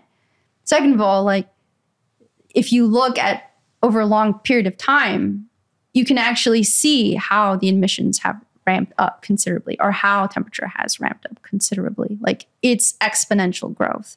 And in that is never you have never seen that in the in the climactic record or or the ice core records of, of the paleoclimate, right? You've never seen that. It's it has never ever like on shot up like what they call like a hockey puck. I mean like a hockey stick. Yeah. And that that is a sign that something has changed. So you could show people that. You can like show them like, look, well, look here, like look over like these millions of years, like this has never happened. Now suddenly here, where humans exist, like since the late 1800s, we're seeing this exponential growth. So what is the cause of that? And they, depending on like how much uh, like they spend uh, looking through these uh, climate denial websites, they might come up with something else, and then you have to like tell them, well, you know, that's like a very de- like take that's like taken out of context, or that just doesn't that that I don't even know where you got that. That doesn't even make sense. You know, there's a lot of that. So it's really it, there's a lot of layers to, that you have to peel back. And there's dishonest actors who disseminate Yeah. disinformation with regards to climate change, hmm who are paid by groups, lobbying groups. Uh, Yeah. We I interviewed Nathaniel Rich, uh, who wrote a book on climate change. Who back in I think it's back in the seventies, the oil companies had consensus. The scientists Mm. at the oil companies knew there was a problem. Yeah. Uh, I think it, I can't remember the name of the book. Daniel, will look it up. But um, Losing Earth. Losing Earth, the, Losing the decade we had. Uh, the decade we almost. Uh, So the decade we almost stopped climate change. Or Yeah. something. Yeah. I think I've heard of this book. Yes, he's. I mean, he's um, he's a great writer. Um, he uh, he wrote the article that led to the film Dark Waters about Dupont Oh, uh, okay, yeah. poisoning the waters Yeah. around their factories and Yeah. killing the cows. Like the film came from his article. Uh, he wrote this book. He also uh, he did an investigation into Quadriga. Uh, he's, he's a fantastic journalist, uh, a fantastic writer. But but in that book, he was saying there was consensus with the scientists working at the oil companies, Mhm. but due to yeah, policy change or fear within government, this was all kind of pushed back, and then we we lost the opportunity at that time to to to attack this. And and what I've become aware of is that there are people out there uh, spreading falsities about the environment, Mhm. um, which is problematic. Yeah, yeah, that's a, a whole other issue: misinformation online, or just outright outright lies, making things up and presenting them as facts. That that happens uh, in a number of spaces. I mean, even like with the reporting on with with Putin's invasion of Ukraine, like you, it's like really hard sometimes to know like the okay, did that actually happen? Was that actually in Ukraine? Because there were a lot of clips that were from Palestine actually early on. So yeah, I don't I would I don't understand the motivation for spreading lies like that. Confusing people seems to be the main goal. And with climate change, uh, that has happened. Uh, that has been has been happening over the last several decades. Well, it's incentive models. As, I mean, it depends on the. I think it depends on what we're talking about. If you're talking about a war zone, yeah, we're talking about propaganda as a weapon of war. yeah, You have guns, you have tanks, but you also have propaganda. Um, and the Ukrainian government are also clearly disseminating propaganda. But uh, you can't help but say, well, they're being attacked by the largest army in the Yeah. world, or one of the largest armies in the world. If they have to use that weapon, then you can kind of understand and defend it. But when it comes down to things like climate change, there's clearly incentive models, financial incentive models. yeah, yeah. In, in that case, you can you you can see a little bit more why It- it's it's not as confusing like the the the you know, the goals. I think but but the goal obviously with climate change is to stop action. Yes. And and Exxon knew like at the the late 70s, early 80s, they knew They what knew. they were doing. They Mhm. knew that they were and even even then scientists knew like even at the turn of the 20th century, like the late 1800s, there there was a news paperclip uh, uh, that said like so putting these CO2 emissions are probably going to have a, a major effect in 100 years. So we've known all this time since really the since the start of the industrial revolution that what we were doing was going to change the chemistry of the atmosphere and was going to have certain effects. And so these models obviously were developed and these models are not wrong. In fact, like the models actually have been very good. And if anything, they have been too conservative in their forecasting of what will happen if we remain on this particular trajectory of continuing to burn fossil fuels. And so people like Jordan Peterson who say like, ah, well, you know, what's the climate? The climate is everything. And you can't model that because there's too many variables. So how can you rely on the on this? Like that's complete falsehood, right? That's a complete denial of, of statistics. Statistics play a really important role in understanding the results of these models. And if you actually look at the IPCC reports, or if you look at the climate assessment report that like my advisor wrote, you'll see that they always measure their claims, their findings by high confidence, medium confidence, low confidence, because these are all probabilities, all they're forecasting. So, yeah, as you go over time, you do have uncertainties. Of course, that's just natural because the farther out you get, you really don't know what's going to happen. So you can only project and say, like, well, if we stay on this trajectory and nothing else changes, this is what's going to happen. And so this is a way for us to make decisions about the future now.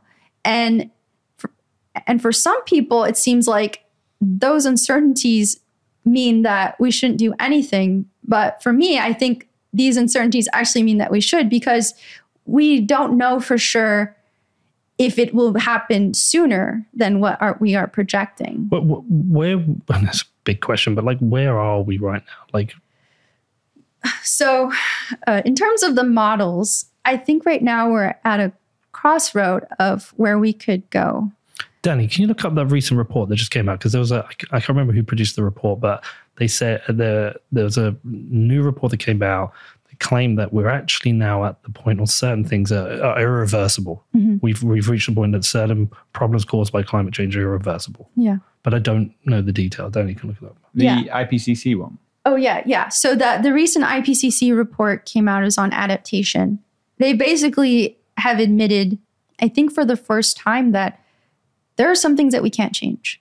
We have already ha- we have already damaged things, or we the climate has already changed to the point that we're not going to be able to go back to the way the climate used to be, and that's really significant. It's a, a major admission that in some ways we have to adapt to what what is happening. We're going to have to adapt to the fact that we're going to have more fires more extreme weather. We're going to have more droughts. Uh, what was it? In um, madagascar recently they had a horrific famine climate change related. The boreal forests are catching on fire. They they stop becoming carbon sinks. Like brazil the forest in brazil is now a, a source of carbon instead of a carbon sink because of all the fires there so yeah there are things that we've already lost. And people don't really understand that. And i and the more you look at this whole picture with the renewable energy transition the more you realize or the more I've realized that we're even if we want to move faster, I think there's a limit to how fast we can move in the transition, which means that there's going to be more bad things that are going to happen to people, more damages, more climate refugees, more people who are going to uh, see their their agriculture collapse because we're not going to be able to stop the emissions fast enough. And I don't think that most people really understand that that this is the case, that we've already damaged our planet to an extent where we have to somehow manage that damage. And that means that a lot of people are going to get hurt. And it's really sad because we had all this opportunity to fix it. if we had started this 20 years ago, the speed at which we were going wouldn't be so big of a deal. How how would it be fixable? Because obviously there's been a big push for renewables, uh, wind and solar, uh, hydropower, uh, but we know wind and solar are not reliable. Um, there's been a pushback against nuclear, uh, where we know nuclear is, you know, arguably one of the. Again, it's arguable because it depends who you are, but some people say it's the best form of energy generation we have. Others say um, it's not worth it because of the risks that come with nuclear. I'm, I'm obviously out of my depth here. From from your point of view, how, how do you think it should be solved? Right. So there's there's two things that two separate issues that have to be tackled. Obviously, we have to stop burning fossil fuels and we need to transition our grid to a renewable energy based grid. And yeah, it's intermittent, so there are issues that have to be addressed. But I think they can be addressed and they are being addressed, but it's it's a little slow. And, and Bitcoin plays a role in that. Obviously, like we're seeing here in Texas with ERCOT, uh, we're seeing Bitcoin mining play a role in balancing the grid. Isn't that one of the most unbelievable outcomes for Bitcoin that not even Satoshi could have predicted? It's just fucking beautiful. I'm sorry. Oh, yeah, I no. keep getting emails from people saying, Can you stop swearing on your show, please? Really? Oh, Apology. Yeah, a Oh, lot. my, oh wow. I tell them to fuck off. Yeah, good. it's your show, man. Do whatever you want. But yeah, no, oh my gosh. When I realized that Bitcoin could be useful in climate change, I it was not really because of renewable energy. It was because I thought that Bitcoin could be a, a transition that would help us get out of one system into a new system. And I was mostly in that uh, right in, in that essay that I wrote about that was just like firstly just saying like look the incentives for Bitcoin are, are such that it's going to look for cheap cheap electricity and renewable energy is the cheapest. So obviously it's going to move towards that direction et cetera et cetera as as we know. But then later on I started learning about the renewable stuff and as I you know I joined the Bitcoin Policy Institute that was becoming more and more our focus it completely blew my mind and I one thing that I would love to do is is a full scale study, like collect data from the miners who are working in ERCOT, and really look at how they're how they really are playing a role. Because right now, all we have are are news articles. Well, what's stopping you doing this? Oh well, oh funding. Well, so some people will say that this is one of the you know the problems with uh, people who uh, yeah environmentalists or scientists who believe in climate change. They're really just after funding dollars. oh well, you What- want to know how much I get paid? what would it cost to fund this? Oh, well, depends on the scale, but at least the equivalent of my stipend. I don't know what that is. Well, I get paid nothing. I get paid after the university takes um, their cut. I get like $25,000 a year. So, what would it cost you to go and do the study? Uh, I would take uh, at least 30,000 on top of that right, well- because it would be full, it would be a full-time uh, project.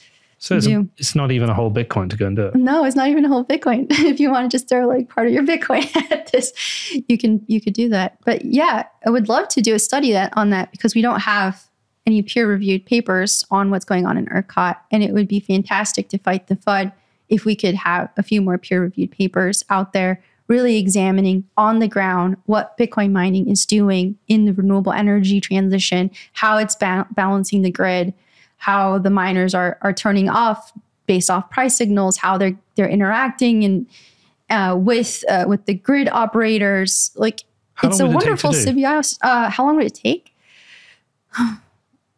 It would probably well, I mean, it depends on how long it takes to collect the data, and then uh, depends on exactly what direction we want to go and with the study. Could take like six months, could take a year. I don't know. Well, we'll just get you the money to do that if it needs to be done. Surely we can get one Bitcoin. Yeah. I mean, uh, Yeah, I mean, it would. I would. I really. I've been talking about this with Troy. Like, I really want to do a case study of ERCOT because we really need to have a, a legitimate paper come out of this. Because everything that we have in terms of Bitcoin is based off of models, and some of them are egregiously wrong, and some of them are really exciting because they're looking at how Bitcoin can be used in like uh, in curtailment with like solar or wind, or like how how it can complement battery in the renewable uh, grid overall, or like how it could could it bring on um, infrastructure like new power plants without having to wait for a connection to the grid, right? Like there's all these possibilities, like how to balance those negative price signals with mining, like all that. But it's all based off of models. But here we have a real life experiment. This is the sandbox where Bitcoin is actually doing something with renewable energy here in Texas. And we have access to the mining companies. Like, you know, we've we've talked with Sean Connell, uh, Troy, and I like at, at Lancium. Like, we can get, we can, we are a community. Like, we're all connected in Bitcoin. It's not, we're not so many degrees away from each other where we couldn't get this data and do this actual work. All right, but listen, uh, Sean Connell was he the guy that Nick Carter retweeted the other day? Yes. Yeah, he was. All right, well, listen, like, I, I'm I'm going to say this with high confidence that after this interview, you can go and do this because f- f- finding thirty thousand is easy, and if no one would help it, I'll just fucking pay. I'll give you that money. we can put you on the payroll of the podcast for Wow. six months if you can go and do this. If you want to do it, then once we're finished, we'll just talk about it afterwards. But yes, so this should this should be done. I think the Bitcoin Mining Council would probably appreciate this work. Yeah, I've been talking with Troy about getting in contact with them to get a hold of their data and to get uh, in contact with their miners because we've been looking at Alex de Vries's research, and then you know his he is the number one generator of Bitcoin energy FUD. I consider him my arch enemies, uh, arch nemesis because he and I are both PhD candidates, but but we had come from different backgrounds. He's a central banker, and I'm a actual physicist. so I'm a scientist, and he's a central banker who's writing all this FUD, and he writes like these really terrible, lazy uh, uh, journal pieces that get published in a in a in a journal called Joule. It's it's a low impact journal, and it's it's like almost like a magazine article with he hasn't put a lot of emphasis or there's like not a lot of like academic rigor going into his research. And there's a lot of assumptions that he's making and then he qualifies them in his papers right he's like well maybe this maybe this but then it gets picked up by the news Of course it does because they and want it's this like stuff. ah, it's dirtier than ever and then they quote him and he's like saying like oh yeah those miners are gaslighting me i'm like oh my gosh this is insane Well, listen, you're going to be able to do this now, so that's fine. So um, we'll talk about that afterwards. Uh, okay, so that's a paper you want to do, but like, what are the what are the solutions? What is the yeah yeah going back what should that be the energy mix? Where should it be coming from? Yeah, so we definitely need to electrify everything as much as possible because you, uh, uh, that's a lot more efficient on the energy side. Like cars. yeah, like cars, but also our homes, heating, uh, uh, everything that we that isn't run on electricity right now. We should trans tran- transition to electricity. I think we're going to struggle with planes. planes is going to take a little while. Yes, yes, but but there's some experiments going on there, so we need more investment in that. Mhm. But we also need a shift in the way society works, and part of that is like is again that we have these really bad incentives, and the way that uh, the economy works is like this, uh, like economic growth idea. Like you have to keep growing, you have to keep growing your business has to keep growing, your profits have to keep growing. Of course, you have to keep up with inflation, right? Because there's the there's always you know the the money printing aspect of it. That's a problem. I think this is the area you're going to really struggle with winning hearts and minds. Yeah, I think changing the energy mix is doable because it doesn't affect people's lives as long as they can have energy. So they can drive their car, as long as they can heat their house. You know, uh, trying to get people to the idea that you're going to shift society away from growth and the importance of GDP. That's a toughie.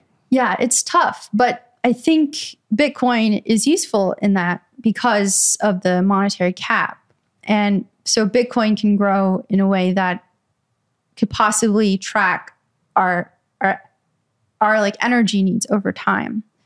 And this is not so detached from something called degrowth, which is a, a big deal in, in the climate movement. And for the first time, actually, in this recent IPCC report, they actually mentioned degrowth. What's degrowth? So degrowth is basically it's this idea where uh, certain aspects of the economy have to stop growing because their uh, the resource use is is too much. Like it's it's very wasteful. Like uh, like for example, like fast fashion. Yeah. And you in order to grow the economy, you also need to use energy. Now it's not really a question of whether we have enough energy, right? Like energy abundance. Like obviously we have the sun and we have renewable energy, and it's really a matter of getting these resources online. But the way that we use these resources is incredibly destructive because the whole goal is for uh, maximizing profit. So you have to you have to disentangle that. You have to you have to you have to break that connection. And the the best uh, idea that I can give for Bitcoiners really is is Jeff Booth. Uh, sorry, Jeff Booth's uh, book and his ideas about deflationary economics and and uh, deflationary technology. And I think that the stuff that he's talked about aligns very well with the ideas from degrowth. And again, like going back to these ideas of localism. And that can actually, I think that's actually really important because this, the level of consumption that we have in the West has really damaged other parts of the world, like the in the global south, like our plastics, right? We ship them off. They're supposed to be recycled. They get shipped off to to like South Asia or whatever. Yeah. And what do they end up? Like they don't really recycle them if nobody's buying them. So they end up just being piled up in their countries. Or and Lyn Alden has talked about this, like how people how countries ship off their like high energy or their carbon intensive uh, uh, industries overseas to make it look like they're actually reducing emissions. So we're just, we as the rich Western nations are just polluting these other places with our our uh, desire for things that just can be easily replaced right? So we have to change how we operate in society. That's really important. And i think that that obviously is going to take a long time to do that but i think that bitcoin incentives are are aligned with that process. And people when you talk when i talk to people in bitcoin like they have they already they're really on board with that. Like people are like yeah i don't like the way our society works. I don't like that we're so consumerist. We, we used to have products that lasted a long time. That is that is a universal truth amongst i find again uh, bitcoiners is that this consumption society is bullshit. It's a, it's a fiat. Yeah yeah exactly. fiat. Yeah it's like bad fiat incentives. Yeah. So degrowth is really aligned with that. The, my my thing is like how do i get the degrowthers to understand bitcoin so that we can all be on the same page? Because unfortunately some people in degrowth think that mmt is the answer which is which is not. It is not. not. They they're completely missing a whole other aspect here right you know oh sure yeah maybe we will have a jobs guarantee maybe uh, but but what about like all those wars that that money printing is still paying for that how are you gonna how are you gonna deal with that? Like the United States military is the biggest carbon emitter, right? The biggest yes, polluter. That that came out of uh, what's her name? Abby Abby Martin. Abby Martin. She was on Rogan. She's got a documentary. Is it out?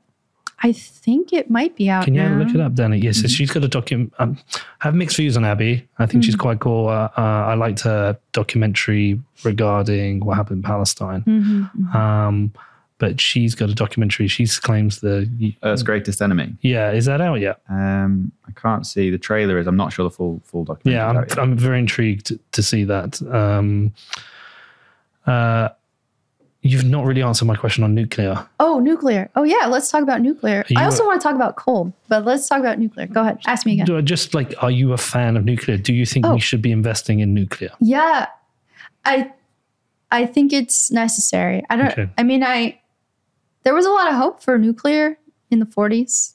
And I, my dad had a book. It was like 1943 Almanac. I remember looking at it one day when I was younger. And in there, everything was about the atomic age. It was like our cars were going to be run on nuclear. It was going to be in our homes. Like this was this was cutting edge. This was the future. Obviously, there's risks. There's risks with dealing with the waste. That's important to be addressed. Uh, there's risks of like whether the country can or whether like that ur- uranium can be used to, to make bombs later on and then it's also it's like very expensive so it's never going to be i don't think it's ever going to be cheaper than renewables and And so that's something that we have to understand. And and also it takes a long time to build uh, a nuclear facility, at least a big one. Maybe you can have like these small reactors, which people are talking around a lot. These generation four reactors. Yeah, any new tech, newer technology is going has got to be safer than Yeah. the previous uh, plants, right? So that's something to to be optimistic about. But I, I I think that again, there's always caveats around these things, and we have to understand that there's there's always risks, and and if we go back, you know, going back to talking about regulations and and who cleans up the mess, like that's that's a that's a big problem that has to be really dealt with and out in the open with lots of transparency. But I think we do need it. I think if we could do it right, I mean that'd be great. Like like the Mars rover has a nuclear reactor on it. There you go. so you know it, it makes scientific sense. We just have to be safe about it. And if that power plant doesn't explode, right? You know, great. That means that the des- the civil engineers who designed it designed it to withstand a war. And if your nuclear plants can dis- can be designed to withstand a war, then we're doing pretty well in, in that regard. So I'm hopeful. I, I'm hopeful about it. I think we do need it. It will be easier to to manage the intermittency of of the renewable power plants. There's the alternative is is hydrogen, which is F- fission. no no like hydrogen gas Okay. okay. that would be produced by renewables. So, but that's also that's something in the future that's not ready yet. Obviously, nuclear we know how to do that, but the but it's going to take us a long time. Like each of these plants going to take like a decade, and we already have solar and wind, and solar is the cheapest uh, renewable energy on the market right now. So we should be bringing on as much of that as possible. Okay, and what do you say to people who uh, think there's a lot of waste in the production of solar and wind production? Yeah, those are good. These are all good points. But again, we don't, our society's incentives are messed up. So, how do we address that? We have to address the whole picture. And is it like uh, which is the worst scenario? Like, okay, we can accept e-waste over climate change. Yeah, for now, I So think we is that considered e-waste? The turbines. Um, I mean, it's not e-waste in sense like they're not electronic, but it's like a manufacturing waste, I guess. So I mean, whatever happens, whether it's renewables, we're going to have Yeah. manufacturing waste. Whether it's nuclear, we're, Yeah. do, do we do we ship all that off to? I mean, I, I don't know how how any of that's disposed of. Yeah. Like these these pl- these panels, they they have a lifetime a lifespan of about 30 years. Right. So these are things that we have to deal with and figure out over the next 30 years. Of course, some of them will go bad in the meantime, obviously. I don't I don't know a lot about how they're dealt with when they're disposed. I guess some of them get buried in the ground. I, I don't know. I don't really know. I'm just speculating. But but yeah, we do need to deal with that. Anything that we do, anything we do in our environment has a negative effect Mhm. we just have to manage it. We have to figure out how to manage these these negative externalities because I build a home. Well, I just disrupted the environment, right? I I like probably built my house on top of an ant colony or something, right? Like I damaged I did some minor damage there, but I need to live in a Murderer. home. Yeah, exactly. That was a massacre of those ants. Oh god. What, so what about coal then? You said you wanted to talk about coal. Yeah, coal. Okay, so coal is a big is a big Bitcoin FUD. And every time a coal plant comes up, gets brought back to life with a, with Bitcoin mining, I get um, an email like, uh, "Did you see this? What do you have to say about that?" From friends, you know, the, who are skeptical about Bitcoin. It's your fault, Margot. It's my fault. I'm I'm uh, working against climate uh, the climate movement. I, I've lost my way, and and then I have to go and I have to spend hours digging through these stories, trying to figure out what's really going on. And the thing with coal again is bad fiat incentives, bad government incentives, and not only that, it's a just transition issue in some parts.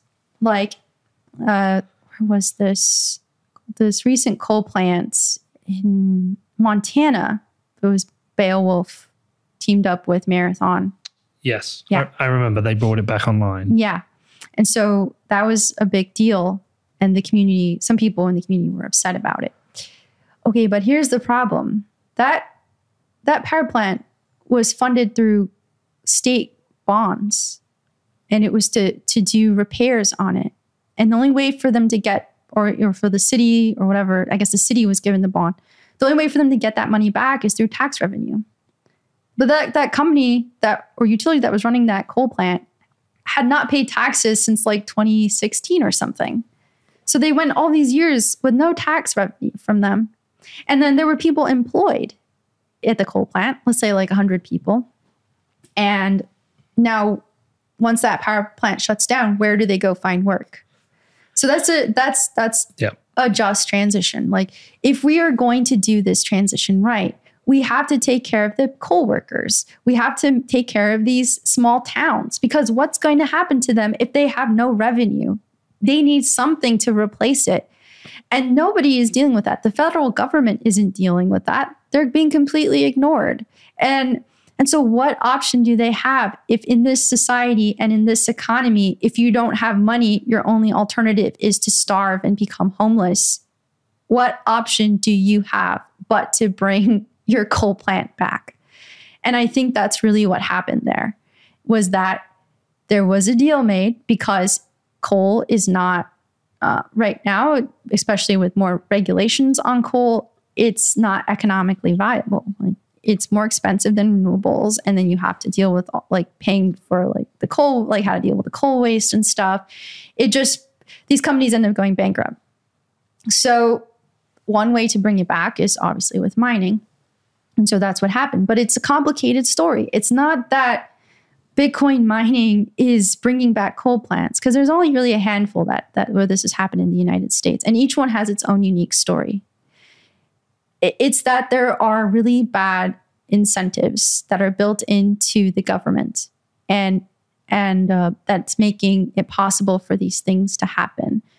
Uh, or or it's because of government neglect of people going all you know oops going all the way back to the beginning of the story with occupy and the financial you know, the great recession and all of that people being left out and the abandonment of the working class in particular the white working class in rural areas. Like this is this is what is happening and this is an, a prime example of, of how that is happening and how these people are really just looking for a lifeline. So in a way you can see you can say that Bitcoin is providing a lifeline for these people.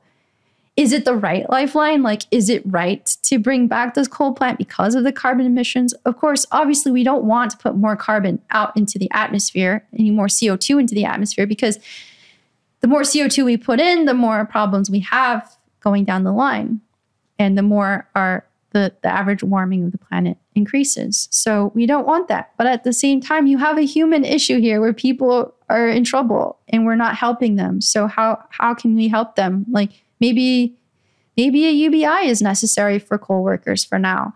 Like the, you know, a lot of people on the left are not really fans of UBI for various reasons, and they prefer a, a and the right. and the right and they prefer a federal jobs guarantee but you may these people may have to leave their home to go take that job whatever job that the government might guarantee them. Hmm. Of course that that's better than nothing.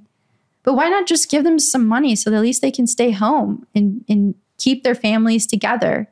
Because once you start splitting up families right because now you got to go work somewhere else like in the big city or something like that's i don't think that that's really good for for the cohesion of that family unit but i mean that's of course speculation. My part obviously i'm not a social i'm not so sociologist. I'm not you know i'm not a psychologist or anything like that. I'm just a scientist. But it seems to me that why not just let people why not just let these coworkers stay home pay them to stay home and have that money that they need until like until something else comes into town. Maybe the, there's like some state initiative that brings a new manufacturing facility into town which is something that happened at the navajo uh, coal plant and they brought in uh, a manufacturer of, of mattress uh, of homes like f- prefabricated homes to take over that plant Okay. so these things can happen, but really the state needs to be involved and they're being ignored. And so in that case, yeah, Bitcoin, it looks bad for Bitcoin, but actually it's more complicated. And all of these coal stories are, are very similar. Like with Stronghold, that's a coal waste remediation plant. And the the Energy Justice Network was had opposed any of this type of coal uh, coal waste plants in Pennsylvania but their alternative was something called seagrass, I think. And they were like, you know, this is more natural. You can just let the grass take over and it'll uh, it'll like fortify the soil and things like that. It'll be better and you know, it'll look nicer. But there's no real scientific studies on this. I went and and dig through the literature trying to find research on this type of grass as coal re- remediation and I found uh, next to nothing. There was like one article that said that it that only the invasive species on on this one uh, like uh, area where there was coal waste. It was only invasive invasive species that were taking hold there, not like any of like the native plants. So that's a that's a new problem, right? So then the other issue is that these piles of coal waste can spontaneously catch on fire and they're leaching in, into the water, they're leaching into the soil, and, and they're contaminating groundwater, which is a major problem. It's it's very easy to contaminate groundwater. It's very it's not that easy to get that contamination out of the groundwater. There's like there's research that's done on just how to do that, and I know professors at the in my department who work on that, and it's not easy. And that groundwater is not renewable quote unquote in the sense of a human lifespan. Like it takes hundreds to thousands of years to recharge or refill those groundwater aquifers, right? So you don't want that pollution to get in there. And that's like heavy metals and things like that. So the alternative, the only viable alternative are these waste coal plants. And that's what Stronghold has been doing. They're running a waste coal plant and they're not meant to be profitable, but they're meant they're meant to operate on the margins because they're really remediation. And so these guys who are running Stronghold, I, I heard them speak uh, with Nick Carter interviewed them, and to I mean they give a really compelling case, and they they're they seem very sincere in what they're doing. I'm really interested in seeing uh, some of their studies to see like because they're claiming like a 90% reduction in certain emissions like sulfur dioxides, which is a very heavy uh, uh, it's a very strong greenhouse gas it, it, that is stronger like over a over a certain time scale compared to carbon dioxide right so you don't want a lot of that emitted but if they're claiming 90% reduction that's that's massive that's mm-hmm. a really big deal so this right now is our only option to deal with this because you're polluting the environment and you're causing people to develop uh, um, health conditions, cancer, and then it's they catch on fire spontaneously. So now you're now emitting CO2, just like burning it with nothing, no regulation on that. At least coal plants had some, right? So this is what I mean. Like everything we do has these or is a compromise. Like we're damaged, we, we have damage no matter what we do. And with these coal plants and the coal waste has been around for like, you know, over like 100 years or something. Like this is damage that's done. Like we already did this damage we have to figure out how to how to deal with it in the least harmful way possible. And this right now is the only way we have to deal with this. And it's I think this is really hard for some environmentalists to understand because they really want to see a natural way to solve this problem. Well, our, our mutual friend Troy Cross has a he has an idea. Yeah, well, with the his his hash rate war. Yeah. yeah, I love I love I love Troy. I, I call it the hash rate war. like let's have a let's have this green hash rate war where we like push out all of uh, the fossil fuel dependent um, mining.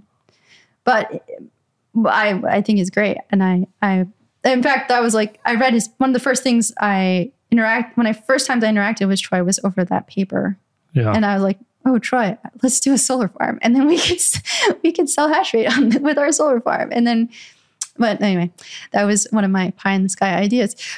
But then, of course, now we're we we work together at BPI. But yeah, he's got a really fantastic idea. He and Andrew Bailey, also at BPI, and absolutely, it sounds like since his last interview, he's gotten a lot of people who are interested in trying to make this happen. And I know it's been talked a lot on Twitter. So it's really exciting to see where that goes. The more people, the more people who hear about it, especially those who have the money to make things like that happen. Well, he's coming back on with Nick Carter to discuss it again. Oh, perfect. Oh, that's yeah. gonna be exciting. Yeah. yeah. yeah. That's great. Wow. Um, is there anything I've not asked you about that you wish I had? Ooh, We've um, covered a lot. Oh, I really no. I think I think that's most of everything. Most of there's a lot that we can talk about, obviously. But I really wanted to. Yeah, I really wanted to mention the coal thing because there's a lot of FUD around that, but it's very complicated on the incentives. Obviously, subsidies are a major problem. They just funnel banks money towards uh, these industries, and I just hope that people uh, who are listening are a little more can be a little more open minded about climate change because it is happening, even if you don't believe it's happening. It is, and it can lead to uh, economic grief for the entire society not just and it's, and it's not just for the global south for us too like every time a town burns down in canada or in california or wherever because of these these wildfires that are getting bigger and bigger. Like that's that's a massive economic loss. So if you only care about economics and money on that end well that's really bad. You know, Let's, it- let's change the incentives then. yeah we have to change incentives. Um, if people want to follow you or read any of your work, where should they go? You're going to declare your nym right now. Yeah, I'm Jyn Urso on Twitter, and uh, my my previous writings were under a name called Magus Paravalon, and you can find that on my Twitter hand Twitter page, Twitter profile. I have it linked there to my Medium articles. I've also written an article about CBDCs from a sort of like a progressive perspective, countering Yanis Varoufakis. So I, I have that up there as well. And then, uh, of course, I'm with the Bitcoin Policy Institute, and we'll be Troy and I will have a white paper out soon there, and hopefully an op-ed soon once this war calms down. uh, yeah, so you can find me Jen so, just like the movie, the Star Wars movie, but with a U on the name. Well, this was fascinating. So thank you for coming on. Um, when this comes out, I would probably recommend don't go and read the YouTube comments. Oh yeah, There will be good ones. There will be some. I've got some crazy people who follow me on YouTube, and there will be some shitty comments. oh yeah, yeah. I'm sure. You're probably used to this. Yeah, yeah. It's okay.